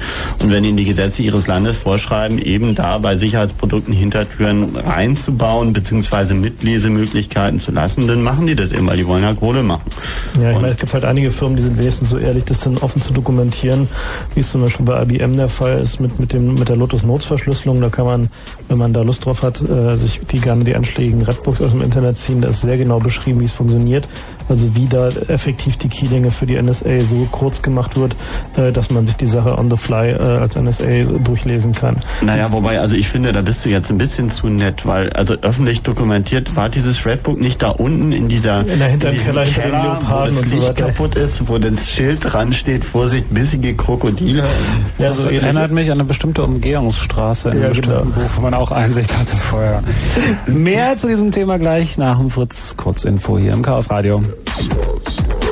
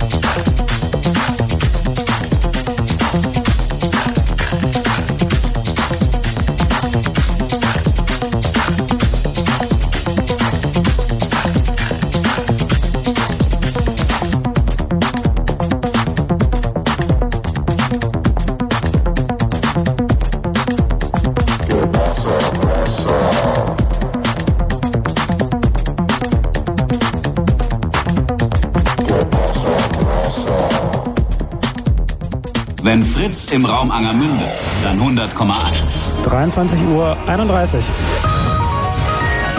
Fritz, Kurzinfo. Richtungsbestimmung. Spitzenpolitiker von SPD und Bündnisgrünen sind am Abend zu ihrer ersten Koalitionsrunde zusammengekommen. Bei dem Gespräch geht es unter anderem um eine bessere Abstimmung ihrer Regierungspolitik. Beide Seiten wollen Streitigkeiten über die Steuerpolitik und die 620 Marktjobs ausräumen. Reaktion. Israel hat am Abend erneut den vereinbarten Truppenabzug aus dem Westjordanland gestoppt. Die Regierung begründete die Entscheidung mit dem Angriff einer palästinensischen Menge auf einen israelischen Soldaten bei Ramallah. Der Truppenabzug werde erst dann fortgesetzt, wenn die Palästinenserführung von der Ausrufung eines eigenen Staates im Mai kommenden Jahres absehe, hieß es. Bahnvorhaben. Die Deutsche Bahn will im nächsten Jahr bis zu 18.000 Arbeitsplätze streichen. Dies bestätigte Konzernchef Ludewig heute nach einer Aufsichtsratssitzung in Berlin. Das Gremium hatte zuvor ein neues Programm für mehr Pünktlichkeit und besseren Service gebilligt. Marschroute. Das Bundeskabinett hat heute Ziele der deutschen Europapolitik beraten. Deutschland übernimmt am 1. Januar die Ratspräsidentschaft der Europäischen Union. Hauptvorhaben ist ein Beschäftigungspakt, um die Zahl der zurzeit 18 Millionen Arbeitslosen in den EU-Mitgliedstaaten zu senken. Verhandlungserfolg. Die von der NATO geführte SV-Truppe in Bosnien hat den Serbengeneral Kristic festgenommen. Kristic werden Verbrechen gegen die Menschlichkeit im Zusammenhang mit der gefallenen bosnischen Moslem-Enklave Srebrenica vorgeworfen. Sport. Fußball im Viertelfinale des DFB-Pokals verlor Zweitligist Tennis Borussia bei Werder Bremen 1 zu 2 nach Verlängerung. Zweitligist Rot-Weiß Oberhausen bezwang Borussia Mönchengladbach 2 zu 0. Der VfL Wolfsburg gewann gegen die Sportfreunde Siegen 3 zu 1. Bereits gestern zog Bayern München ins Halbfinale. Wetter. Heute Nacht bedeckt etwas Schneegriesel bei minus 6 bis minus 10 Grad. Morgen dann meist heiter und trocken Temperaturen minus 5 bis minus 1 Grad. Verkehr. Keine aktuellen Meldungen mehr. Wir wünschen euch gute Fahrt. Ein Fritz Kurzinfo mit Gerhard Kötter-Heinrich. Fritz präsentiert. Latente Schlaflosigkeit und den Herrn, der Platten auflegt. Faceless. God is a DJ.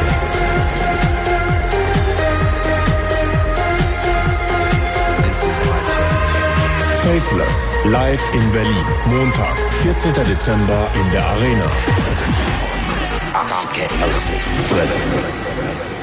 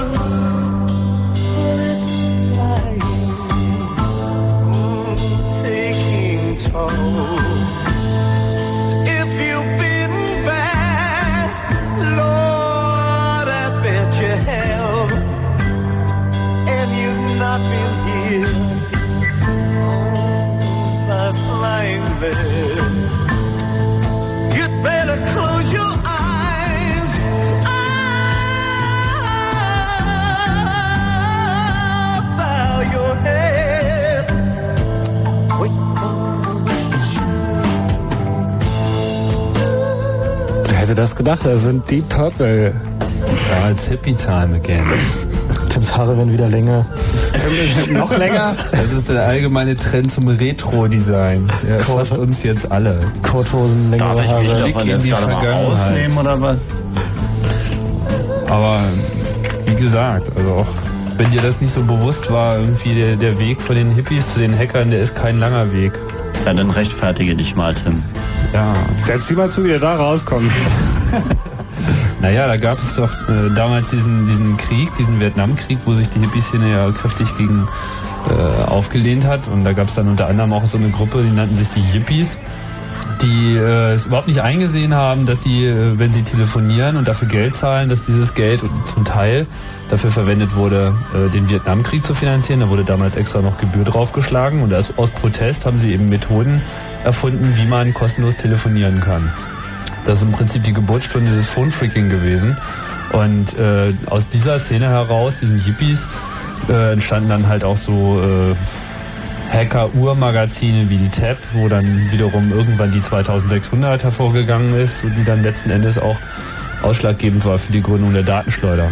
Also das ist, hat alles Bezug zueinander. Es gibt aber noch einen direkten Bezug zu diesem Song. Übrigens im Chat kam gerade der Kommentar, dass der Sänger sich anhörte, als ob er Zahnschmerzen hatte, aber das nur am Rand. Ähm, also, dieser Song hat aber eine ganz besondere Bedeutung. Ja, der Song ist der, der Titelsong zu einem Kinofilm, der äh, Mitte Januar in die Kinos kommt. Äh, der Film heißt 23 und befasst sich mit dem Leben von Karl Koch.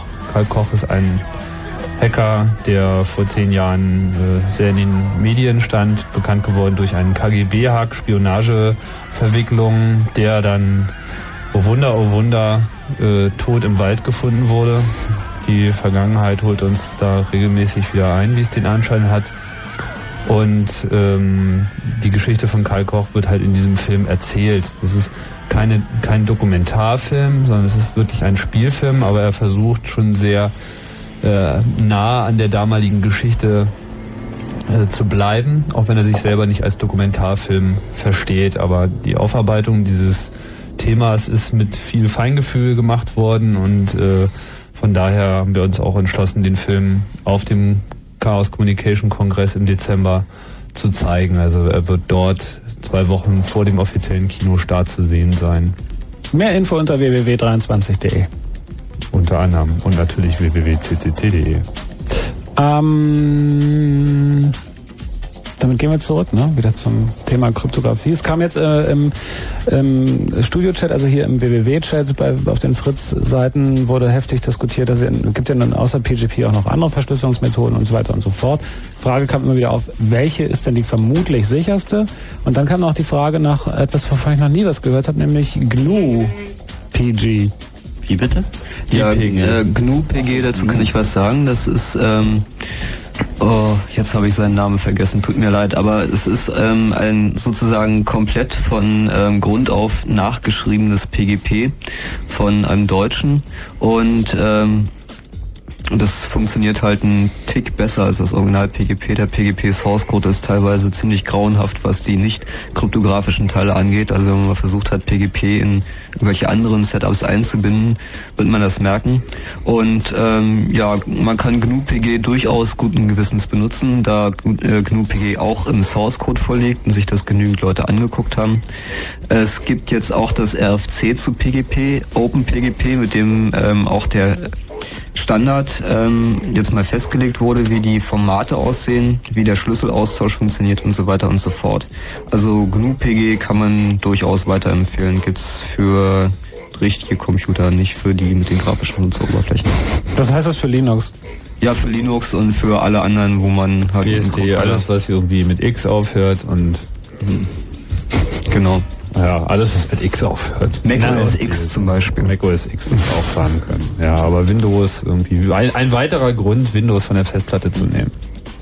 Ähm, man muss trotzdem ab und zu dann dazwischen sein, dass trotz der ganzen Abkürzungen, also zu, trotz des äh, DBP fürs APD, keine Ahnung, äh, muss man trotzdem ab und zu mal dazu sagen, dass der Weg ähm, einer verschlüsselten Mail nicht so kompliziert ist, wie das alles jetzt hier klingt. Man kann ja, wir unter können ja auch mal vielleicht die voll ausgeschriebenen ja, das wird wahrscheinlich auch nicht verwenden. Also. PGP heißt äh, Pretty Good Privacy, nach dem Motto, das war schon mal ganz gut. Und äh, GPG steht für GNU Privacy Guard. So, aber letzten Endes äh, wird man sich eh nur über diese ganzen Abkürzungen. Also wenn ihr irgendwas mit drei Buchstaben, wo irgendwie Gs und Ps drin vorkommen, so dann handelt es sich um Verschlüsselung. Nicht einfach. Naja. Außer bei LPG. Wollen es ja nicht zu schwer machen, nicht wahr? Und auch die BVG ist weit entfernt. Ja, die gehört eher dem anderen Lager an, wenn sie dann Wobei, erstmal wenn man sich elektronische die Karten Bedienung, einstellen. die heutzutage, das Know-how, das heutzutage zur Bedienung eines Fahrkartenautomatens notwendig geworden ist, anguckt. Schon recht Ja. kryptisch, ja. Aber um beim Thema zu bleiben, welche Verschlüsselungsprodukte taugen was und welche nicht. Also wenn man ein Produkt kommerziell aus äh, den USA erwirbt, dann kann man eigentlich hundertprozentig davon ausgehen, dass es nichts taugt. Eben wegen der Exportrestriktionen in den USA. Die dürfen nur solche Sachen exportieren, die auch nachweislich zu knacken sind. So wurde jetzt ähm, oh wie großzügig die erlaubte Schlüssellänge von 40 auf 56 Bit heraufgesetzt. Das passierte ungefähr einen Monat, nachdem die ähm, EFF, die Electronic Frontier Foundation, einen Desk-Knacker gebaut hat und nachgewiesen hat, dass man innerhalb weniger Tage mit einem Hardwareaufwand unter einer Million einen solchen 56-Bit-Key knacken kann. Das bedeutet natürlich, dass die Leute, die mehr als eine Million zur Verfügung haben, ähm, NSA und die ganzen anderen Geheimdienste selbstverständlich in der Lage sind, solche Schlüssel in Echtzeit zu knacken. Also wenn man wie ein Super Security Crypt File Protector Plus sich zulegt und das aus einem Land bezieht, dann kann man davon ausgehen, dass es nichts taugt. Wenn man sich irgendwelche Shareware aus dem Netz holt, wo, zu der es keinen Source Code gibt, dann kann es zwar sein, dass der Autor das gut gemeint hat und dass er vielleicht auch den richtigen Algorithmus verwendet, aber dass er leider irgendwo ein kleines Problem in seinem Schlüsselmanagement hat und so weiter und so fort. Also auch davon sollte man Abstand nehmen. Und ähm, wenn man es genau wissen will, sollte man sich das Buch von Bruce Schneier zulegen, Applied Cryptography. Da steht eigentlich zu jedem Verschlüsselungsalgorithmus drin, ähm, ob er was taugt, wie viel er taugt und so weiter und so fort. Und das ist schon mal ein Anhaltspunkt, wenn man also den Source Code von einem Programm hat, wenn ein Verschlüsselungsalgorithmus verwendet wird, von dem allgemein angenommen wird, dass er sicher ist, also IDEA zum Beispiel oder Triple Des oder Blowfish oder Cast oder ähm, so, das sind glaube ich die fünf, sechs wichtigsten symmetrischen und dann noch RSA und DSS und so weiter und so fort. Dann hat man eine relativ gute Chance, dass man eine Software erwischt hat, die auch was taugt. Dann kann es natürlich immer noch sein, dass es irgendwas Unbekanntes ist und man ein bisschen Pech bei der Implementation hat und so weiter und so fort. Also wenn man auch eine Software verwendet, die viele Leute benutzen und sich, die viele Leute sich angeguckt haben, dann ist ähm, die Wahrscheinlichkeit, dass da irgendein Problem existiert, am geringsten. Also PGP ist ähm, schon deshalb auch die ganzen PGP-Klone ähm, relativ gut erforscht und ähm, das Schlüsselmanagement ist gut verstanden, das Fileformat ist erforscht und so weiter und so fort. Das heißt, dass man da eigentlich davon ausgehen kann, dass das schon funktioniert. Also bei kommerzieller Verschlüsselungssoftware kann man so als Faustregel eigentlich immer davon ausgehen, also bei Software, wo man den Source Code nicht hat, dass jeweils der Geheimdienst des Landes, aus dem die Software kommt, mitlesen kann. So als Faustregel. Gut, machen wir das Ganze jetzt nochmal verständlich für Leute, die gerade mal irgendwie halbwegs ihr E-Mail-Programm im Griff haben. Ähm, zu welcher Webadresse gehen die und welches Programm, welche Plugins für ihren Mailer besorgen die sich am besten Ja, um? Johnny, der das wäre ja- ja, es gibt, das es gibt eine einfache Antwort. Also es Na gibt Moment, eine, warte. Nee, also Moment, wir, wollen, aber wir wollen ja dazu Johnny- auffordern, dass alle möglichen Leute das genau. benutzen. Und wir wollen ja nicht, dass wir jetzt sagen, kauft euch jetzt diese Packung oder kauft euch jetzt diese ja Packung, sondern wir wollen, ja klar, nee, aber auch nicht nehmt diese Packung oder nehmt diese Packung, sondern wir wollen den Leuten sagen, wie sie die unterschiedlichen Packungen in Bezug auf die Qualität bewerten können. Und es gibt halt Packungen, da steht Sicherheit drauf. Und Packungen, wo Sicherheit draufsteht, die man aber nicht aufmachen kann, will sagen, wo man den Source Code nicht lesen kann, die lässt man besser gleich stehen. Weil es gibt eben eine Menge Leute, die treiben damit Schabernack. Gerade die, die dann ein Sicherheitsbewusstsein haben, kaufen dann irgendwas und glauben, das ist sicher, sie können aber nicht reingucken und das ist Quatsch. Die Firma Crypto AG ist da so ein bisschen das Beispiel, auch wenn das jetzt ein bisschen wieder von der praktischen Hardware wegkommt. Das ist eine Firma in der Schweiz, die lange Zeit so als neutrale Institution galt, wenn es um Verschlüsselungsprodukte ging. Da könnte man als Firma, auch als Privatperson hingehen, bisschen Geld auf den Tisch legen und dann bekam man irgendeine Kiste, auf der stand Sicherheit und Verschlüsselung drauf. In Wirklichkeit gehört die Firma Krypto AG über eine Holding der Bundesrepublik Deutschland und die Algorithmen, die da drin sind, werden von der NSA reingeschraubt. Das ist alles ein wenig tolles Kapitel der Geschichte der Firma Krypto AG. Ja, trotzdem gibt es einen guten Tipp. Ja, und der Tipp lautet, dass man erstmal irgendwie Produkte eben unterstützt und auch benutzt, wo man eben reingucken kann. Und ob man das dann versteht, was da drin rumgeht oder nicht, ist erstmal insofern nur bedingt wesentlich, als dass es oftmals genügt, jemanden zu kennen, der versteht, was drin vorgeht. Das ist genauso wie beim Auto. Also ich meine, muss auch nicht jeder wissen, wie das Auto funktioniert, das er fährt, aber es sollte zumindest einen Hebel haben zum Aufmachen, damit man einen Freund, der davon was versteht, irgendwie reingucken kann und sagen kann, so, so. Ja. Aber trotzdem haben wir natürlich, ein, wir haben ja ein grundsätzliches Problem bei der, bei der Vorgehensweise bei diesen Sachen, weil Sagen wir es mal so, AOL ist sicher, sicher bei Weitem kein Internetprovider, den man wählen sollte. Er ist aber weit verbreitet als ähm, ehemaliges äh, abgeschlossenes System und inzwischen auch sich ein bisschen öffnendes System zum Internet, weil es super simpel ist weil Leute irgendwo draufklicken, weil es sich fast ähm, gut ja. installiert und weil man überall Buttons hat, wo man draufklickt und ähm, halbwegs genau weiß, was man machen muss, im Gegensatz zu einem Telnet-Fenster oder zu einer Eigeninstallation von, ähm, weiß ich nicht, was man alles braucht. Und deswegen denke ich halt, wäre es schon gut, wenn wir ein paar Hinweise geben, zumindest zwei, drei Startadressen. Wo ja, also einen Tipp, einen Tipp kann man geben. Also für Bunti Clicky äh, empfehle ich www, aufgepasst, pgpi.com. Das I ist da sehr wichtig. Das ist nämlich die International Website von PGP und dort finden sich die Programme von PGP, die zuletzt per Buch exportiert wurden. Es gibt da eine Version äh, 5.3i. Genau. I wichtig, I. Mhm. Die ist äh, zu empfehlen, insofern, dass sie erstens den alten Verschlüsselungsalgorithmus RSA noch unterstützt und damit eben die Kompatibilität auch zu allen anderen Hackern irgendwie sicherstellt, die selbstverständlich noch die alte Software unter Unix zum Beispiel verwenden, die nach wie vor prima funktioniert. Nur, dass diese 553i jetzt für Bunti Clicky den Vorteil hat, dass sie sich hervorragend in die gängigen E-Mail-Programme integriert. Also bei Windows und bei Macintosh ist dann das Benutzen von PGP, also von RSA-Schlüsseln, sage ich mal, äh, kein großes Problem mehr. Man sollte auch dazu sagen, dass für Leute, die äh, den Begriff Bunti-Clicky vielleicht abwertend empfinden, muss man dazu sagen, dass Tim ja, starker Verfechter von Bunti-Clicky-Betriebssystemen ist. Also genau. es gibt auch Leute, die behaupten, es handelt sich sozusagen um eine Schimpansen-kompatible Benutzeroberfläche, was so viel ich bedeutet find, wie man muss eben nicht mehr bis ins letzte Bit verstehen, was die Maschine macht. Man kann sich das Produkt nehmen und das fährt sich danach wie ein Mercedes mit Automatikgetriebe irgendwie. Man stellt auf Fahren. Diese Diskussion, dafür gibt es einen schönen Workshop auf dem Chaos genau. Communication Kongress. Ah, der Streit der Betriebssystem-Evangelisten, also auch für den Unterhaltungswert auf dem Kongress ist gesorgt. Aber ich finde, aber genau das ist nämlich den Workshop mal den, den Mann einladen, der mal den Auspuff festschwartet an deinem Auto. ja, genau. Das ist ein absolutes, das ist wirklich ein Kernproblem von Leuten, die sich zu viel mit Technik beschäftigen, finde ich. Also weil ja, es muss benutzbar, Natürlich. einfach benutzbar sein. Ansonsten niemand wird seine E-Mail verschlüsseln. Schimpansen-kompatibel, das ist ja auch jetzt nicht abwertend gemeint. Wir haben nichts gegen Schimpansen. Wir fordern die Privatsphäre für Schimpansen. ja, nein, ich meine, also das Problem also besteht natürlich da daran, dass der Begriff ein bisschen, ein bisschen suggeriert irgendwie, Ach, dass wir den Menschen vor dem Computer verblöd halten. Aber was damit ja letztendlich gemeint ist, es gibt halt eine lange Diskussion, die mit der Einführung Einführung grafischer Benutzeroberflächen so aufkam. Da gab es so eine Art alte Garde der Computerfreaks, die eben gesagt haben, also ist das denn irgendwie okay, dass jetzt Leute so eine Maschine benutzen und einfach gar nicht mehr wissen, was drin passiert und auch davon eben abhängig dann werden und damit auch abhängig werden von Leuten, die davon was verstehen, wie es eben mit den Autos genauso ist.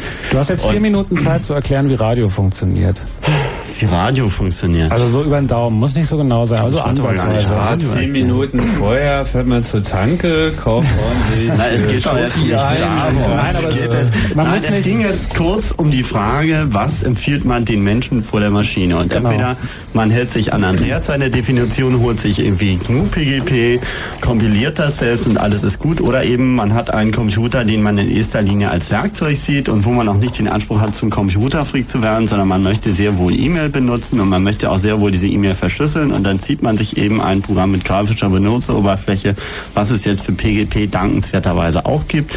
Man muss also auch nicht mehr das große, dicke Buch von Bruce Schneier Applied Cryptography gelesen haben, um Verschlüsselung zu benutzen. Es ist tatsächlich so einfach wie ein Briefumschlag um einen Brief legen. Genau.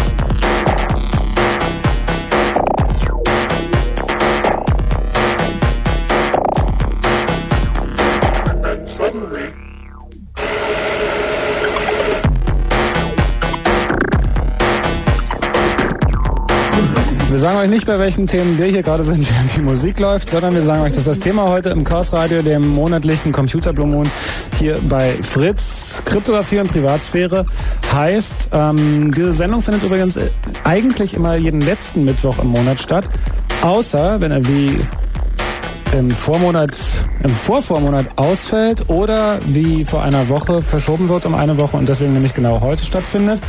Oder außer wenn es Dezember ist, dann findet er nämlich nicht statt, außer er ist verschoben, dann findet er am Anfang statt. Aber an sich findet Und wenn dann nicht gerade Cebit ist, dann...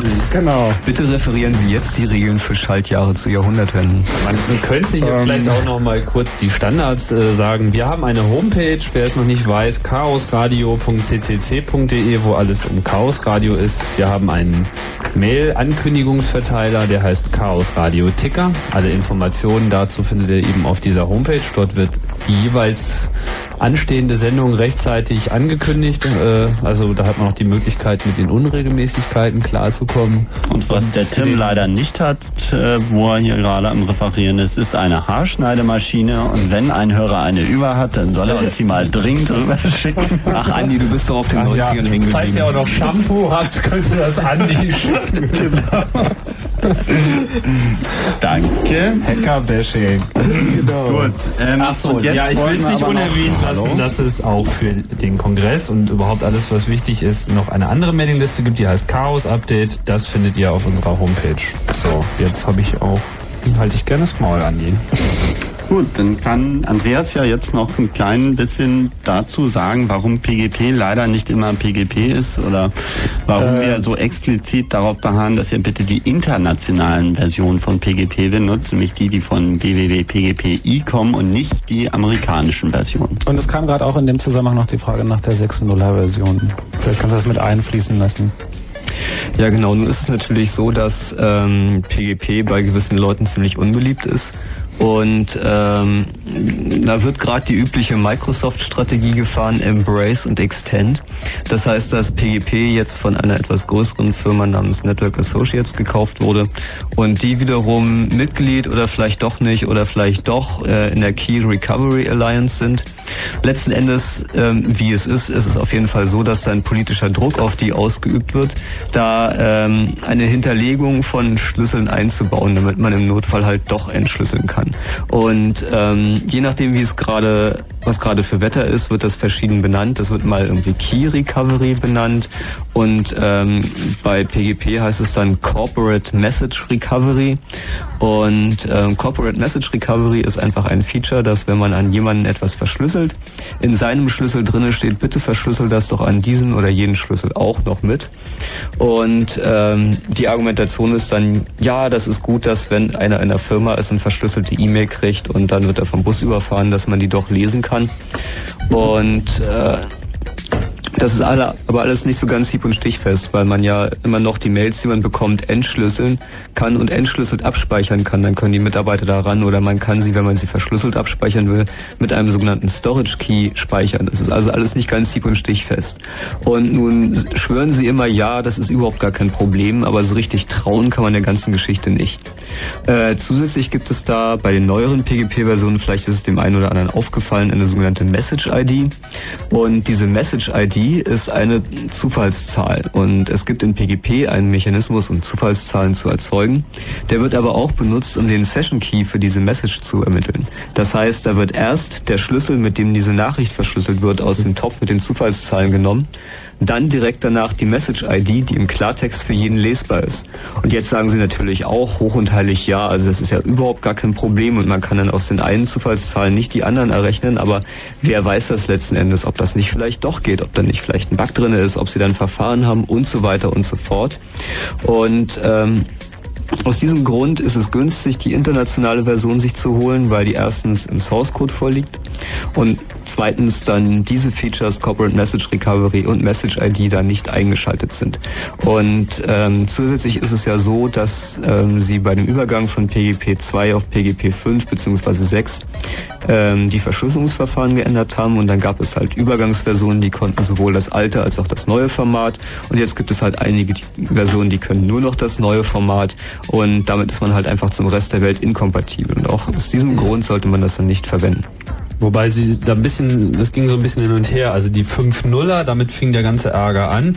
Die hat halt den alten, traditionellen Verschlüsselungsweg, nämlich RSA, einfach weggelassen. Man konnte also zwar wohl RSA entschlüsseln, aber man konnte sich selber keinen RSA-Key machen, sodass man selber nur einen Schlüssel verwenden äh, konnte, der äh, wiederum mit neuen Versionen von PGP überhaupt zu lesen war. Damit wollte man sozusagen andere Leute zwingen, auch auf die neueste Version von PGP zu gehen. Dann haben sie in einer anderen Version irgendwie RSA, also ich glaube bei der 6er ist nämlich RSA komplett draußen, ist das richtig? Ähm, das muss ich mir nochmal genau angucken. Ich habe die 6er mal installiert und hatte da irgendwelche komische Probleme, dass ähm, man zum Beispiel mit meinem Key, also an meinen Key nichts schicken konnte und ich habe einen RSA-Key.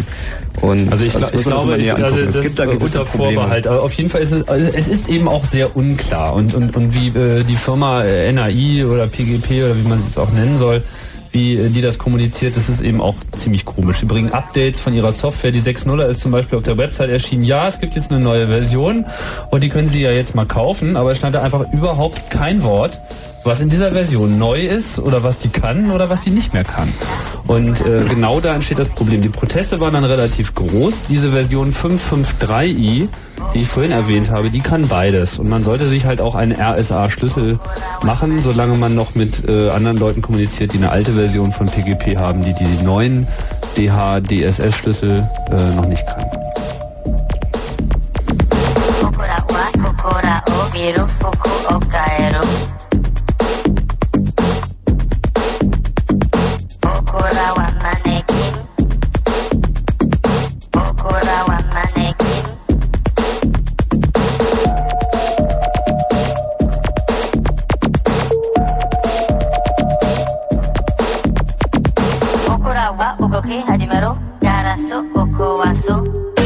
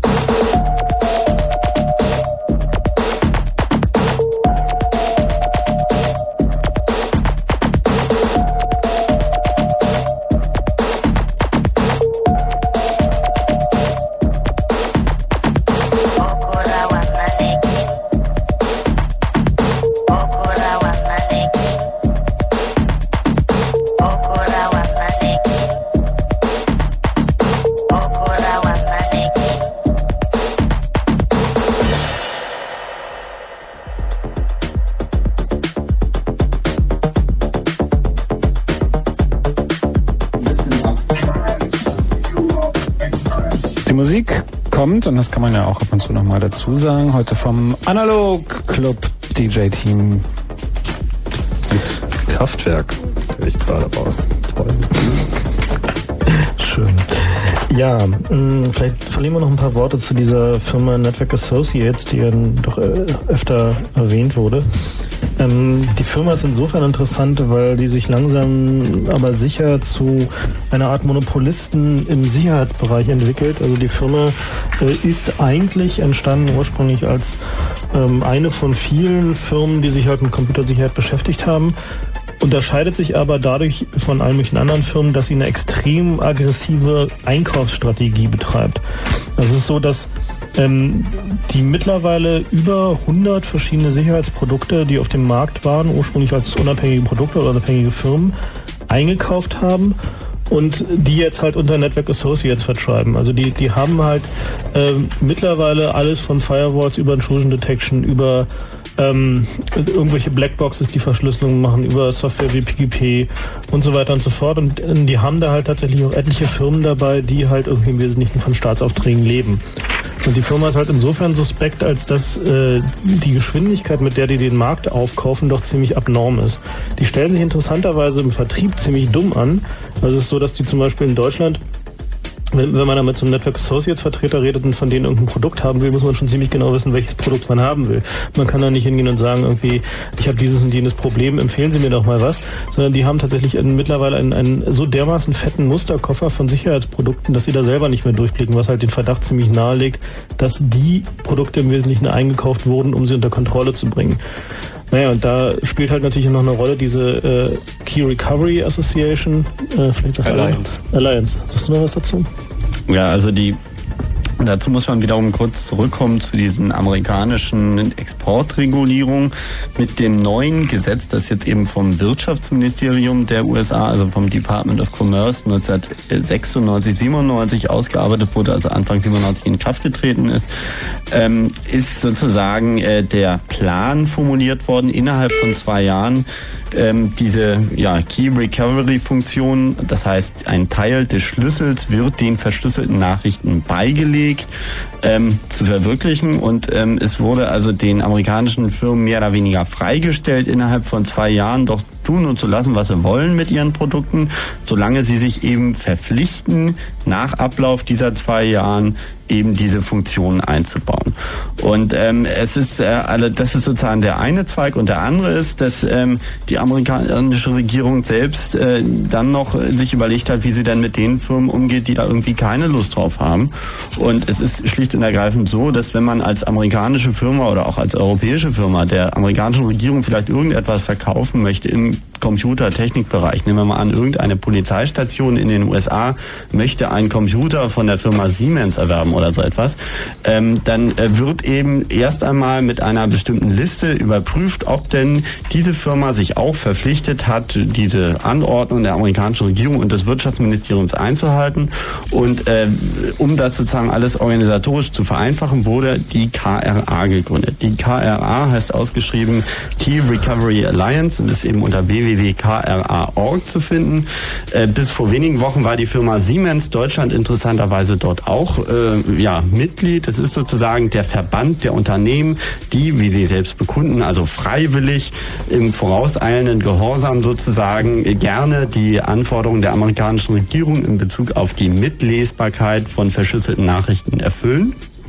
Und ähm, ja, das ist sozusagen dieser eine äh, Zweig. Das ist übrigens sehr interessant, sich anzugucken, wer da so Mitglied ist und wer nicht. Und leider ist eben die Firma Network Associates, die PGP gekauft hat, da auch Mitglied, auch wenn sie immer wieder behauptet, davon wäre PGP ja überhaupt nicht betroffen. Das ist also nicht ganz klar. Äh, was jetzt die Auswirkungen auf äh, uns sozusagen Europäer oder Deutsche oder wie wir es auch immer formulieren ist, ähm, da gibt's noch einen anderen Zweig. Ähm, dieses Gesetz, das amerikanische, heißt interessanterweise ja Global Key Recovery und so weiter und so fort Gesetz. Und Global äh, suggeriert dann nun, dass der ganze Planet betroffen ist und damit äh, eben die äh, Regierung, äh, die ja eigentlich, äh, also die Regierung anderer Staaten, die ja eigentlich nicht unmittelbar weisungsbefugt, äh, also wo die amerikanische Regierung nicht unmittelbar weisungsbefugt ist, äh, anderen Regierungen irgendwelche Befehle mitzuteilen, so zumindest die Theorie. In der Praxis sieht das dann so aus, dass es äh, einen US-Sonderbotschafter gibt, den Herrn Aaron. Der Herr Aaron ist der Sonderbeauftragte der US-Regierung für die Durchsetzung dieses Planes und der besucht von Zeit zu Zeit immer mal wieder Deutsche und andere äh, hochrangige ja, Regierungsvertreter von europäischen Staaten. Er war das letzte, also beziehungsweise das vorletzte Mal war er Ende 1996 da. Damals hat er Kanter und Kohl besucht also den damaligen Innenminister und den Bundeskanzler und hat eben sozusagen die auf die Linie des äh, ja, großen Bruders, wollte ich jetzt schon fast sagen, ist es ja irgendwie auch, aus der Sicht der deutschen Regierung bringen und ihn eben für die amerikanischen Regierungspläne mit als Partner gewinnen. Kanter hat ja sozusagen auch Vollzug gemeldet und hat das dann versucht, indem er hier das äh, lauthals verkündet hat man müsse jetzt und so weiter und so fort. Äh, nachdem er jetzt erstmal gescheitert ist und ja auch die ganze Regierung irgendwie gescheitert ist und abgewählt wurde, ähm, haben wir jetzt ja den Herrn Schilly da äh, als Innenminister sitzen und wir haben eine weitere wichtige Schlüsselfigur, das ist der Herr Moosdorf, der ist der ehemalige ähm, Leiter der Enquete-Kommission Deutschlands Weg in die Informationsgesellschaft. Jemand äh, also aus der SPD-Fraktion, der jetzt im Wirtschaftsministerium sitzt und der wurde gerade vor ein paar Wochen wieder von dem Herrn Aaron besucht und der Schilly auch und ein paar andere auch. Und ähm, der Herr Aaron hat die also jetzt wiederum äh, ja, instruiert oder auf Linie gebracht oder wie man es auch immer formuliert, also die sozusagen diplomatischen Empfindlichkeiten der amerikanischen Regierung äh, dort kommuniziert.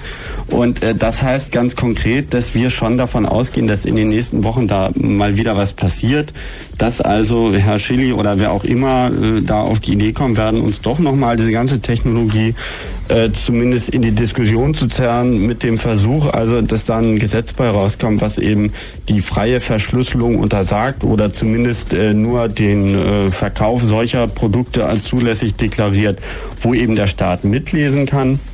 Das können wir jetzt alles noch nicht so richtig absehen, aber zumindest äh, ist da einiges am Mauscheln äh, und es gibt gerade auch fraktionsinternen Streit, weil eigentlich die SPD äh, in ihrem Parteiprogramm offenbar auch drinstehen hatte, dass es eine Regulierung von Kryptographie damit nicht geben wird. Aber wie das bei Leuten an der Macht so ist, was interessiert mich mein Geschwätz von gestern? Also wir werden sehen, was da irgendwie bei rauskommt. Mhm. Diese so viel als Versuch Key eines Recovery Alliance erinnert mich ja sehr Ja. an den Film Brasil. Jetzt ist mir klar, was mit, dem, äh, mit der Informationswiederbeschaffung gemeint war. So ungefähr kann man sich das vorstellen, ja.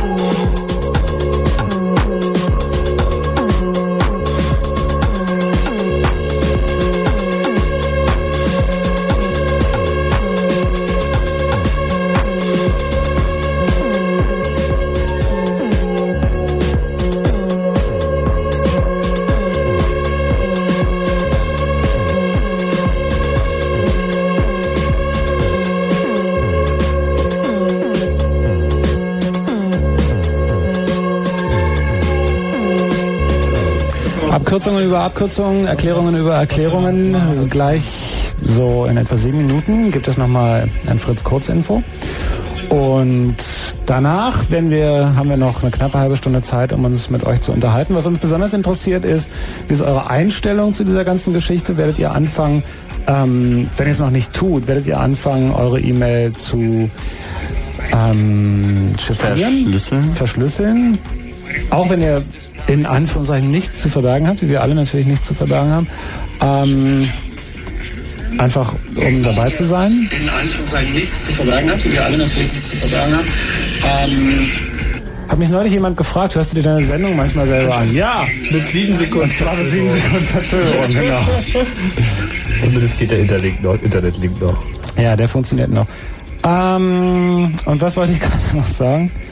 Achso, genau, und habt ihr Erfahrung? Habt ihr, anrufen genau, nach dem Info habt ihr Erfahrung mit Verschlüsselung? Benutzt ihr das schon? Habt ihr irgendwie Oder mal, kommt euch das völlig überflüssig kommt vor? euch das überflüssig vor? Oder habt ihr zum Beispiel ähm, aus bestimmter Erfahrung dann angefangen, eure E-Mail zu verschlüsseln? Habt ihr da schon mal negative Erfahrungen gemacht oder so? Das alles dann bitte unter der üblichen Fritz-Nummer und die lautet Die Fritz-Hotline ist geschaltet. 0331 für Potsdam 70 97 110. Und um Telefongebühren zu sparen, solltet ihr es erst so ab 0.32 Uhr wählen. Wir. Darfst du die Musik ruhig ein bisschen? Achso, die ändert sich Das, ja, kann das nicht beeinflussen. Der Presslufthammer war gerade auf dem Band. Also, wir verwenden ja auch Verschlüsselung und wir hatten irgendwie vor allem jüngst das Problem, dass wir irgendwie, also wir machen eigentlich viel Kommunikation über Mailinglisten und die waren halt immer nicht verschlüsselt. Und das Problem ist, wenn man auf eine Mailingliste irgendwas schickt, dann kann man das ja nicht an alle Leute verschlüsseln, die da drauf sind, weil man erstens nicht weiß, wer da drauf ist und geschweige denn, dass man von allen Leuten Schlüssel hat, geschweige denn, dass alle Leute überhaupt einen Schlüssel haben.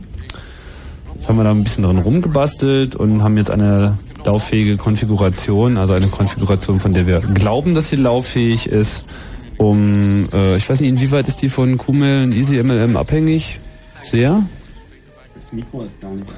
Das Mikro ist nicht an? Mach doch mal. Jetzt ist es an. Ich wusste nicht, dass, ja, dass ihr jetzt noch anfangen an. zu diskutieren vor dem Info. Ja, eben, wir hatten gesagt, wir spielen Musik drin. Naja, aber wenn Tim eine Frage hat, dann möchte ich ihm noch gerne antworten. Das also stimmt. es ist so in der Tat, dass es sehr abhängig ist von QML und EasyMLM, wo ich gar nicht mal was dagegen habe, weil Sendmail sowieso eine grauenhaft schlechte Software mit so vielen Hintertüren ist, dass es schon nicht mehr feierlich ist. Also wenn man QMail einsetzt, dann kann man auch EasyMail einsetzen für, für das Mailinglistenmanagement und dann kann man unsere Mailinglisten Verschlüsselungssoftware da reinbasteln. Die liegt bei uns auf dem CVS-Server. Ähm, das ist einfach www.ccc.de auf Port 2401. Einfach mal Mann CVS eingeben, da steht das drin im Verzeichnis EasyMLM-PGP.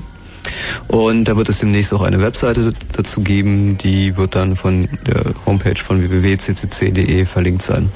Genau. Und damit kann man halt verschlüsselte Mailinglisten machen. Das heißt, man hat ein auto automatisches System, wo sich jemand äh, einträgt in die Liste mit seinem Public Key und man verschlüsselt dann mit dem Public Key der Liste an die Liste und die Liste selber wiederum verschlüsselt dann alle eingetragenen Leute diese Mail, sodass äh, auf der gesamten Wegstrecke der Mail die Mail verschlüsselt ist, auf dem Hinweg mit dem Schlüssel der Liste und auf dem Rückweg mit dem Schlüssel aller Teilnehmer. Und naja, wir werden das halt öffentlich verfügbar machen, damit sich das verbreitet. Mehr Info dazu dann unter www.ccc.de.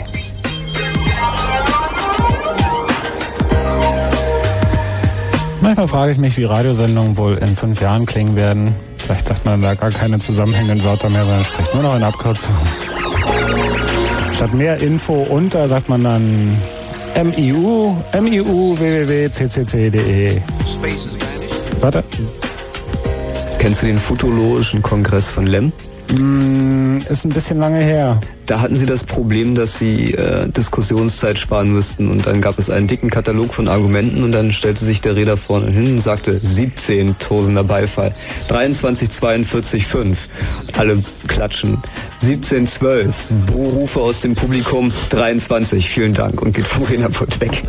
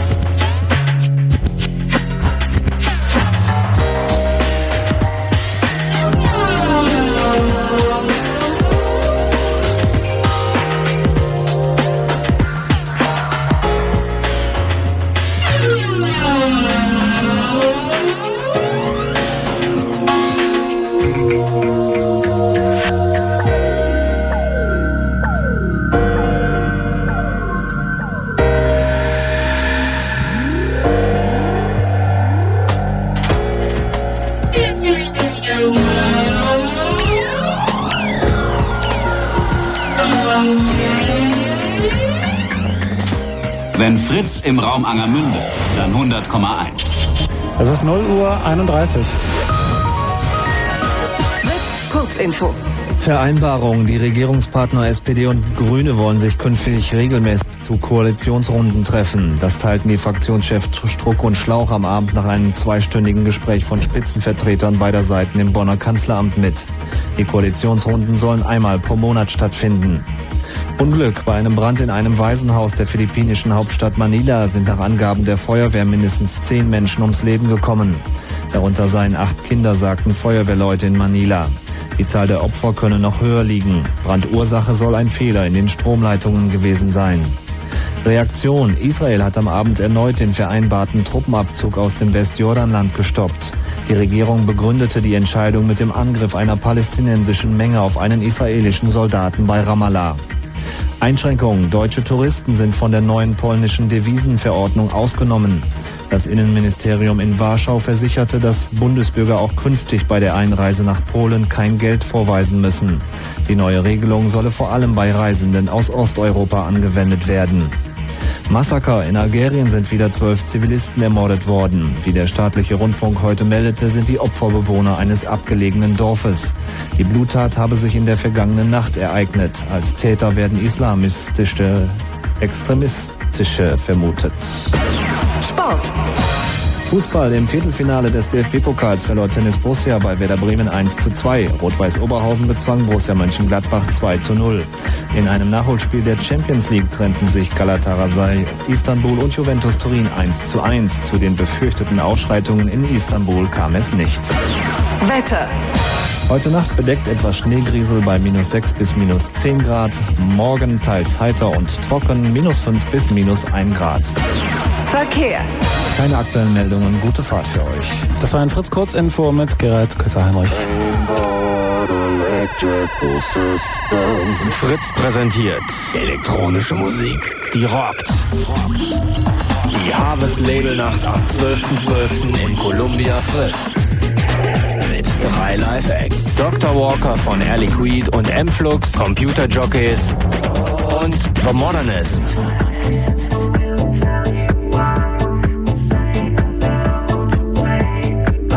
Für 15 Mark drei Live-Acts und zwei DJs aus Köln.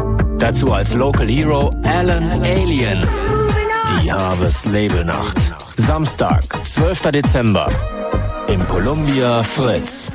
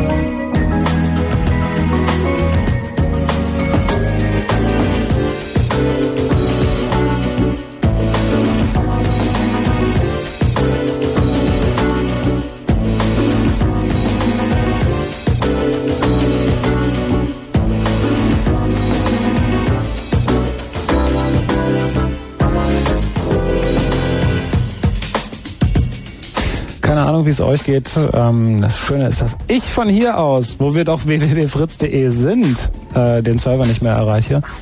Was aber, glaube ich, eher bei uns liegt. Ähm, an sich, obwohl, nee, ich habe gerade Telnet probiert, die Verbindung selber funktioniert. Ich weiß, ich, keine Ahnung, woran es liegt, ist mir auch scheißegal. Na, unser Chat auf www.ccc.de läuft auf jeden Fall noch.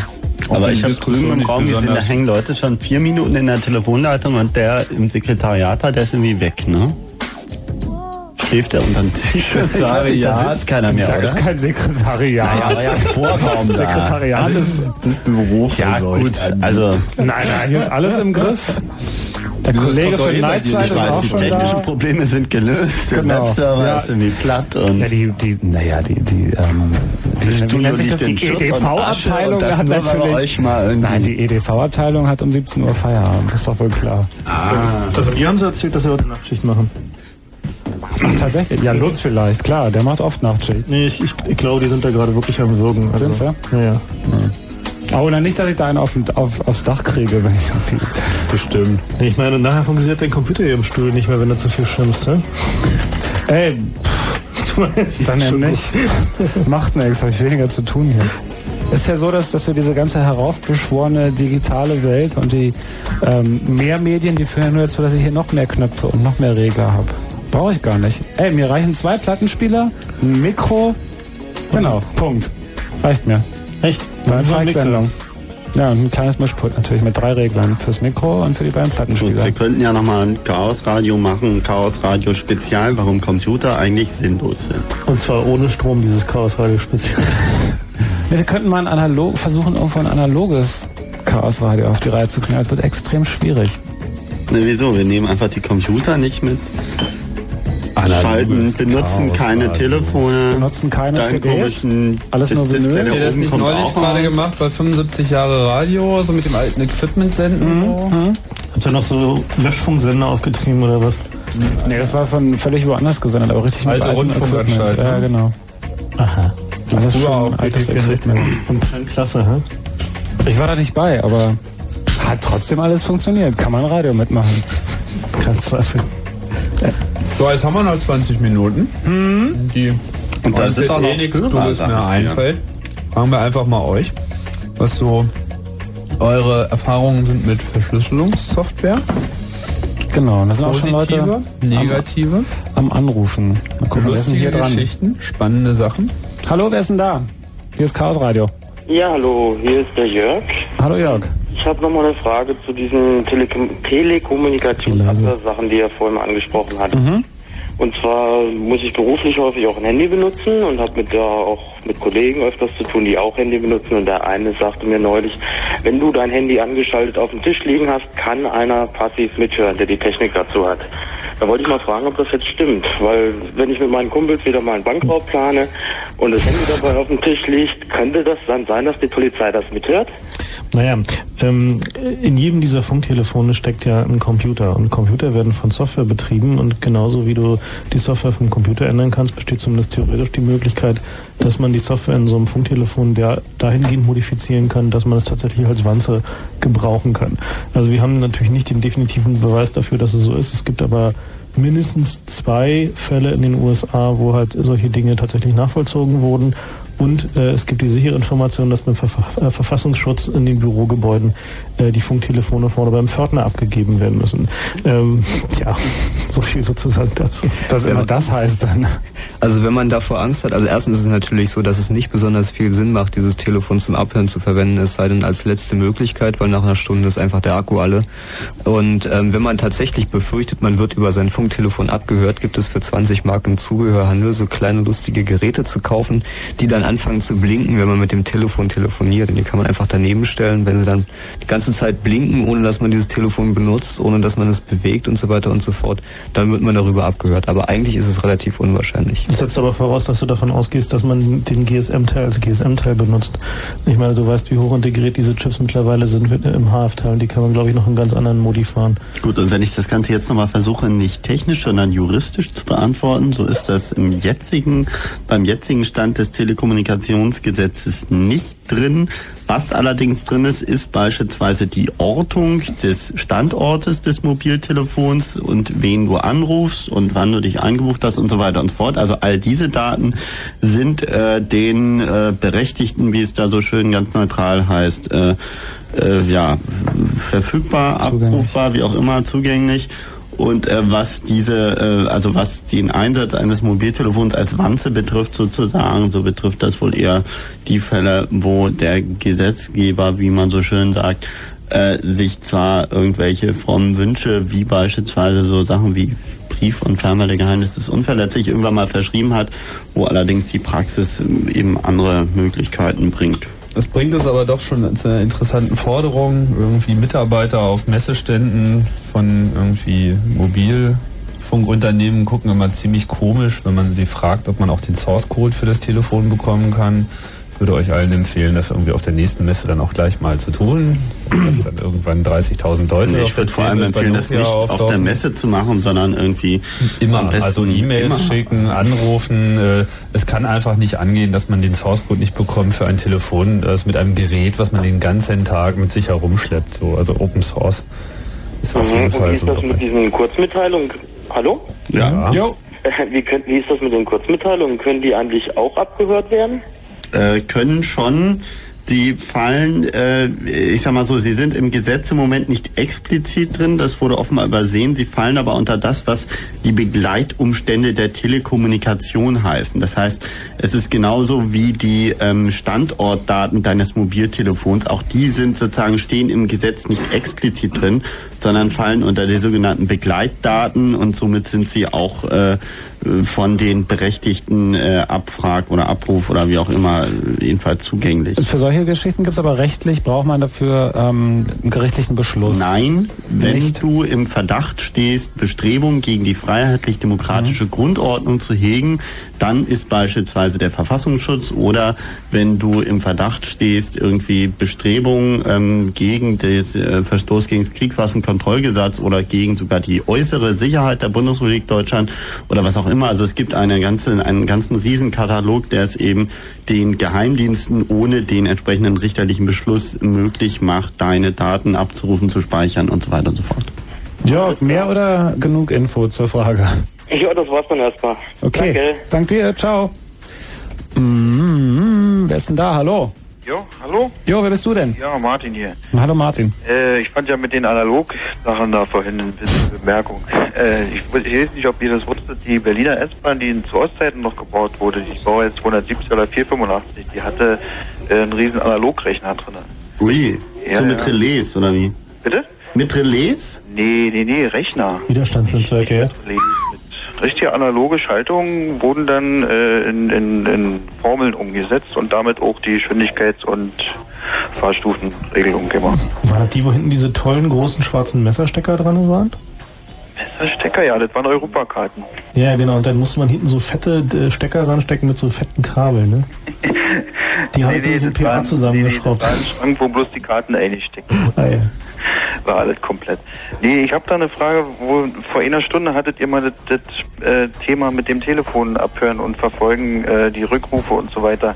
Wie ist denn der Fall, wenn ich eine automatische Weiterschaltung machen lasse, zum Beispiel auf den Apparat von einer Firma, von meiner Firma meinetwegen, Dann ist das und da dann anrufe und die Weiterschaltung schon zu eben, sagen wir mal jetzt, äh, sogenannten illegalen Anrufer mache, kann das dann auch weiter zurückverfolgt werden? Das kann selbstverständlich weiter zurückverfolgt werden, weil ja dein Anschluss, ja Moment, das ist hier ein Entwurf.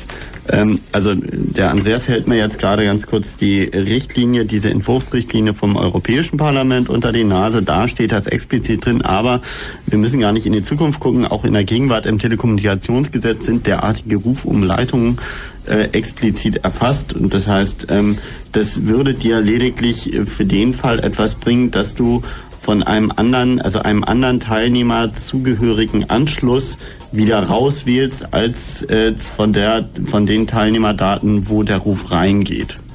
Aber die, die Sachen sind trotzdem problemlos nachverfolgbar. Also die äh, Rufumleitung ist keinerlei Schutz vor Abhören. Also da äh, Ja, ja gut, aber wir reden jetzt, aber das ist eine ist eine ISDN oder eine vom Netz her äh, konstruierte Rufumleitung. Also eine netzseitige Rufumleitung wird bei einer solchen Maßnahme automatisch registriert und entsprechend die Leitung mitverfolgt. Eine manuelle Rufumleitung im Sinne von, du nimmst das Telefon sozusagen, du nimmst den Hörer in Anführungszeichen ab und wählst dann auf einer Leitung, die dir nicht zugeordnet werden kann, einen anderen Teilnehmer ab. Die verhindern zwar nicht, dass du, dass die Verbindung nicht abgehört werden kann, das ist ja klar, weil sie läuft ja über die Leitung, weil Aber sie die Rückverfolgung, von wem es kommt. Das ist Nee, Moment, wenn du das verhindern willst, das ist eine ganz andere Geschichte. Da hast du erstmal keine Chance. Also nicht mit dieser Methode. Weil eine Rufumleitung heißt ja lediglich, dass ähm, sozusagen äh, umgeleitet wird, wo es hingeht und nicht äh, umgeleitet wird, wo es herkommt. Hm. Also ähm, Rufumleitung hilft dann in, jedem Falle nicht. Also der, der einzige Weg tatsächlich irgendwie noch anonym zu telefonieren oder ist halt eine, eine Münzer-Telefonzelle.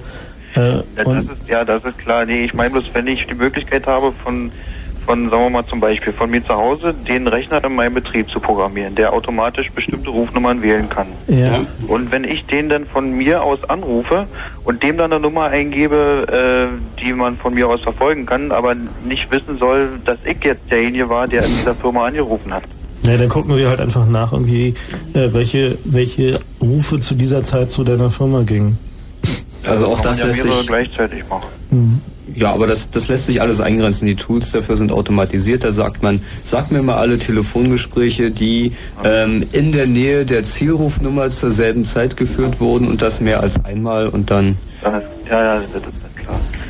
Ähm, zu dem Verschlüsselungsproblem an sich hatte ich eigentlich äh, eine grundsätzliche Frage, weil ich meine, äh, der Chaos Club da anbietet, äh, sagen wir mal, diese, diese Mailinglisten zu verschlüsseln oder nicht die Listen, ja doch die Listen und dann dann alle Teilnehmer wieder zu verschlüsseln. Ich meine, die, die Nachrichten selbst sind ja verschlüsselt, aber das ist doch dann schon wieder fast so was wie eine, eine öffentliche Sache, wo alle, die sich eintragen, dann automatisch die Nachricht bekommen, die ja dann wieder entschlüsselt ist. Das ist im Prinzip richtig, bloß stellen wir ja nicht nur eine Mailinglist zur Verfügung, die das tut, sondern wir geben sozusagen das Werkzeug, eigene Mailinglisten zu verschlüsseln, raus. Und das heißt, dass du da ja durchaus in der Lage bist, Mailinglisten zu machen, die eben nicht offen für jeden subscribebar, also eintragbar sind, sondern die eben ein geschlossener Benutzerkreis. Ich kann natürlich kontrollieren, wer dann in die Liste... Ja, typischerweise genau, trägt man dann einen Moderator ein. An den gehen dann die Subscriptions und der entscheidet dann, ob er die reinnehmen will Aber oder es nicht. ist eigentlich so, wenn ich was wirklich Vertrauliches habe, dann ist es eigentlich auch unter vier Augen. Sobald es mehr oder, oder zwei Teilnehmern, wenn es mehr sind, ist schon wieder fast so was wie öffentlich, dann lohnt sich auch eine Verschlüsselung nicht. Hm, Das ist nicht richtig. Also die Verschlüsselung lohnt sich immer. Sie verlohnt, lohnt sich erstens schon deshalb, damit es nicht auffällt, wenn du wirklich mal was Geheimes verschlüsseln möchtest. Also wenn alle deine Mail verschlüsselt ist, ist es deutlich schwieriger festzustellen, dass du jetzt irgendwie was Wichtiges zu sagen hast. Zum Zweiten ist es so, dass du ja, okay, wenn du dann mehrere Leute drin hast, dann ist es vielleicht schon halbwegs öffentlich, aber zumindest hast du noch die Chance, den Informationsfluss ähm, in Kontrolle zu halten. Mit diesem Echelon-System kann man ja automatisiert alle Datenübertragungen abhören. Das heißt, wenn da irgendwelche Stichworte drin vorkommen, dann landest du automatisch auf der Liste. Und wenn du den Mailverkehr, den Transitverkehr verschlüsselst, dann ist es natürlich nicht automatisch geheim, weil irgendjemand kann das immer noch weitergeben. Aber zumindest ist es nicht mehr von selber in Echtzeit in dem System drin. Und dann noch zur Art und Weise, äh, ihr empfehlt ja möglichst äh, Verschlüsselungsalgorithmen zu nehmen, die ausgiebig getestet sind und äh, groß im Umlauf sind. Aber äh, ich meine, ich habe die persönliche Ansicht, dass, äh, sagen wir mal, eine einfache Textdatei, die, die speichere ich in dem Format ab, ein ganz altes äh, Works-Format zum Beispiel, dann ist als reine Textdatei auch nicht mehr so einfach zu lesen. Oh, ja, ja, das, das ist Kommando jetzt nur der Anfang. unter Das Unix. ist nur der Anfang. Ja, der Text selbst steht natürlich noch im Klartext drin, ist aber nicht mehr als reine Text, als reine ASCII-Datei so. Wenn Aber da das ist wirklich jemand ran will, wenn diese Datei auf deiner Platte liegt und du hast was Schlimmes getan und da steht drin, wie du es geplant hast, dann ist halt mir völlig egal, ob das Works 1, 2, 3, 4, 5, 6, 7 ist, das kriege ich raus. Also das, das, da, da komme ich ran. Mir schon klar, aber äh, wenn man jetzt mehrere Stufen nimmt und das Ganze packe ich dann wieder als was weiß ich, selbst ein Packner AJ und dann nehme ich wieder ein Verschlüsselungsalbum. Ja, aber das Ganze soll ja auch noch praktikabel sein, weil der Trick an diesem Verschlüsselung ist ja, dass du eben auch Nachrichtenaustausch mit anderen Menschen betreiben kannst, ohne dass du dem auf einer Telefonleitung oder sonst wie die umständliche Prozedur erklären musst, sondern du schickst ihm eben deinen Public Key und benutzt seinen Public Key und ihr könnt Nachrichten austauschen und die sind verschlüsselt und auf jeden Fall tausendmal sicherer als jegliche Verschleierungsmethode mit irgendwelchen alten Textverarbeitungsprogrammen oder mit Komprimierung oder Also, irgendwas. weißt du, der, also der, es gibt einen, einen sehr schönen Begriff für Security by Obscurity. Ähm, dieser Begriff bezeichnet äh, Verfahren, bei denen die Sicherheit darauf beruht, dass irgendjemand etwas nicht weiß. Und wenn du deine Sicherheit darauf aufbaust, dass niemand weiß, dass du irgendwie eine irgendwie, was weiß ich, Works 1 Datei mit AJ äh, verschlüsselt dann noch gezippt hast und so weiter und so fort, ähm, dann hast du keine wirkliche Sicherheit, weil diese Information musst du irgendwie übermitteln an den Empfänger dieser Nachricht. Und wenn sie auf diesem Wege abgefangen wird, äh, äh, diese Information, dann hast du sozusagen deine Sicherheit. Wie, die verschlüsselte Datei nachher letztendlich aufgebaut ist, das muss ich ihm natürlich auch sagen. Denn Naja, also da hast du das Problem, dass du einen zweiten Kommunikationsweg brauchst. Ja. So, und dieser zweite Kommunikationsweg ist der angreifbare. Deswegen empfehlen wir ja auch asymmetrische Verfahren, wo du von vornherein immer eine Trennung hast zwischen einem privaten und einem öffentlichen Teil und du nur gezwungen bist, deinen öffentlichen Teil zu veröffentlichen, damit andere Leute dir schon was schicken können, ohne dass du deinen geheimen Schlüssel damit preisgibst. Und das ist der wesentliche Vorteil dieses Systems. Alle symmetrischen Verschlüsselungsverfahren haben eben genau dieses Problem, dass du eben erstmal den Schlüssel austauschen musst. Da gibt es zwar auch Methoden und bei SSL und so wird das ja auch überall gemacht, aber das ist eben äh, nichts für eine Mail, äh, wo sich jemand unter Umständen die Mühe macht, da einfach ein paar Tage daran rumzurechnen. Wollen wir nochmal ganz schnell versuchen, ob wir noch zwei, drei Fragen beantworten können auf kurze? Weil gleich ist Feierabend. Okay, danke. Martin, danke erstmal. Jo, Ciao. Ähm, wenn wir es wirklich schaffen, kurze Frage, kurze Antwort, dann schaffen wir noch ein paar Leute. Zum Beispiel den Sehr hier. kurz. Supi, das war schön gefragt. Hallo, wer ist denn da? Chaos Radio hier. Hallo? Wir Nö. Ja. Hallo. Hallo, wer ist da? Ja, hallo, Olaf ist mein Name. Olaf, hallo. Äh, ich habe nur eine Frage nochmal zu dem, also Kommunikation über Telefon und zwar über Handy mit diesem Source Code. Äh, ich bin noch nicht so bewandert in Sachen Internet und so Kram und äh, Dechiffrierung und darum hat mich das ehrlich gesagt nicht so interessiert, aber äh, weil ihr gesagt habt, wenn ich mal, weiß ich, auf einer Kommunikationsmesse an den Stand gehe, wo ja ein Handyvertreter ist und den fragen soll nach dem Source Code, den wie er genannt wird. Was ist das genau? Was, was Also das Problem besteht Das ist im darin, dass ein nee, warte, warte, warte. Die, Andi, die nee, Frage die Frage ist, ist, eine ganz Source Code simple. ist. Ja, Der hallo, Source Code- Darf ich mal kurz eine Antwort geben? Bin auch in der Lage, deutsche Sätze zu sprechen. Wollen wir uns erstmal streiten? Nein, also ich würde jetzt gerne mal meinen Versuch einer Antwort kurz. Ich, ich sage erstmal, was es ist. So viel zum Thema kurze der Fragen, Source kurze Code ist Antworten. nichts anderes als der Text, in dem der Programmierer seinen Code geschrieben hat. Das heißt, wenn man etwas programmiert, dann schreibt man Source Code, Quellcode, da wo sozusagen das Programm daraus hervorgeht. Es wird dann übersetzt in den tatsächlichen ausführbaren Code, auch Executable genannt, und das ist das, was da drin ist. Genau, und das Problem besteht eben darin, dass ein Mobiltelefon wie vieles andere auch eine Blackbox ist. Ein Blackbox heißt, man weiß, was sie tut, aber man weiß nicht, was sie noch tut. Und um das eben nachzuvollziehen, was eigentlich in dem Gerät vor sich geht, braucht man den Source Code. Na und äh, wenn ich den kriegen würde, was könnte ich damit anfangen? Was bringt mir das für einen Vorteil? Na, Du könntest den Programmierer- äh, Leuten geben, die davon Ahnung haben, die könnten da reinschauen und können das analysieren. Zwangsläufig würde so ein Source Code schnell auf dem Netz sein, da würden sich den alle Leute sofort anschauen. Also angenommen, Nokia würde jetzt irgendwie ein Telefon rausbringen und sagen, okay, hier ist der ganze Source Code noch dazu, hätte das zwei Effekte. Effekt 1. Der Source Code wäre binnen weniger Wochen komplett analysiert und es könnte eine klare Aussage darüber getroffen werden, was diese Software tatsächlich tut. Der zweite Effekt ist, dass relativ zielstrebig Fehler gefunden werden, die zwangsläufig da drin sind. Und ein dritter möglicher Effekt ist, dass die Software vielleicht weiterentwickelt wird und du sogar äh, ein sehr viel besseres Telefon bald in der Hand hältst, ohne ein neues kaufen zu müssen. Ein Syst- ein System, was übrigens im Computerbereich in vielen Betriebssystemen funktioniert und vieler Software. Aha. Mit anderen Worten, du kannst einfach nur, der Source Code bedeutet nur, dass, dass Leute, die selber Programmierer sind, sich angucken können, wie funktioniert dieses Gerät, was passiert da wirklich, wie ist es programmiert und ähm, dann können Sie sagen, das und das stimmt nicht, das können wir verbessern oder hier und hier ist was drin, worüber wir nicht informiert waren vorher und so weiter Also und so man fort. könnte damit zum Beispiel die Frage beantworten, ob man mit einem Mobiltelefon, das auf dem Tisch liegt, abhören kann oder nicht. Genau. Ah, Genau, aber wenn du dir nicht wirklich sicher bist, was Source Code ist und meint, dann solltest du die Leute vielleicht noch nicht fragen. Es wendete sich eher an die Leute, die schon wissen, was wir damit meinen. Aber äh, wir empfehlen dir, dich ruhig noch ein bisschen damit zu beschäftigen, damit du sicher weißt, was äh, Damit ich dumm dastehe. ein Source Code ist. Ja, Nö, genau. macht auch Spaß. Kann man besser argumentieren. Außerdem ist es Wobei interessant, man- sich damit zu beschäftigen. Ja, es macht wirklich Spaß, wobei ich, ähm, man muss auch nicht Programmierer sein. Also ähm, um diese Sachen zu verstehen, finde ich. Also weiß ich nicht, kann muss ja nicht jeder anfangen, irgendwie Programmiersprachen zu lernen. Naja, Aber es hilft. Ja, ach, gibt genug Leute, die das können, das Aber man, reicht. man sollte diesen Source Code einfach als Bestandteil des Produktes ansehen, weil man kriegt im Prinzip nur die Hälfte verkauft. Man kriegt irgendwie so eine Schein, Scheinfunktionalität, die äh, einem versprochen wird. Und wie oft hat man festgestellt, dass irgendwie das technische Gerät, was ja angeblich irgendwie kochen, irgendwie die Freundin babysitten und solche Sachen, irgendwie, äh, was das alles können soll, dass es das eigentlich gar nicht kann. Ist man in der Lage, sag ich mal, selbst äh, so ein Telefon äh, ja, softwaretechnisch zu verändern, dass es besser wird? Also man selbst, jetzt sage ich mal, über einen Computer. Gesetzt über, den Fall, man hätte den Source Code, könnte man das. Genau. Es gibt auch Leute, die tun das, ohne den Source Code zu haben. Die machen, betreiben dann einfach Re-Engineering. Das heißt, sie schließen viele lustige Kabel an das Telefon an und versuchen mit dem Prozessor zu reden und lassen sich dann einfach mal den Inhalt ausgeben und setzen das dann mit einigen Gehirnschmalz um. Das ist allerdings etwas für Freaks. Und äh, hätte man den Source Code, dann wäre der Weg sozusagen sehr viel einfacher. Aber auch das wird getan. Es gibt durchaus Leute, die durch die Gegend laufen, wo eine Software auf dem Handy läuft, die du nicht im Laden kaufen kannst. Aha. Gut zu wissen. Okay. Gut, danke. Danke dir. Tschüss. Tschüss.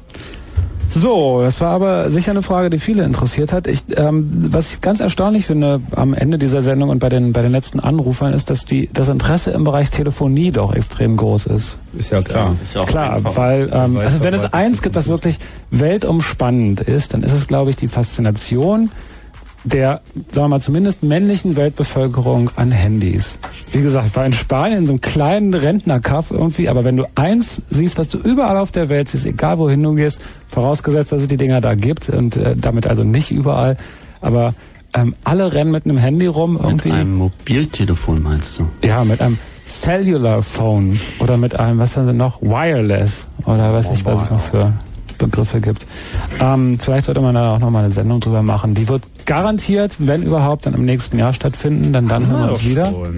Ja, naja, Kryptographie hatten wir auch schon mal. Ja, wir machen das auch wieder. Wie viele Jahre gibt's denn jetzt Chaos Radio tolle eigentlich? Vorträge Aber zum über Thema all diese Themen Mobiltelefonie auf erfahrt ihr auch mehr auf dem Chaos Communication Kongress, der vom 27. bis 29. Dezember in Berlin im Haus am Kölnischen Park stattfindet.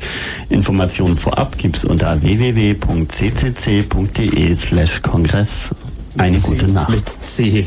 Genau. Mit C. Eine gute Nacht mit C. Mit DZ wie Löwe. Genau, und bevor Andi total durchdreht, sagen wir einfach Tschüss. Tschüss. Wir bedanken uns für die Folgung aller Sicherheitsmaßnahmen. Ich lasse das Mikro noch ein bisschen auf für Andi. Nee, jetzt Kannst noch ein paar Stunden hier bleiben.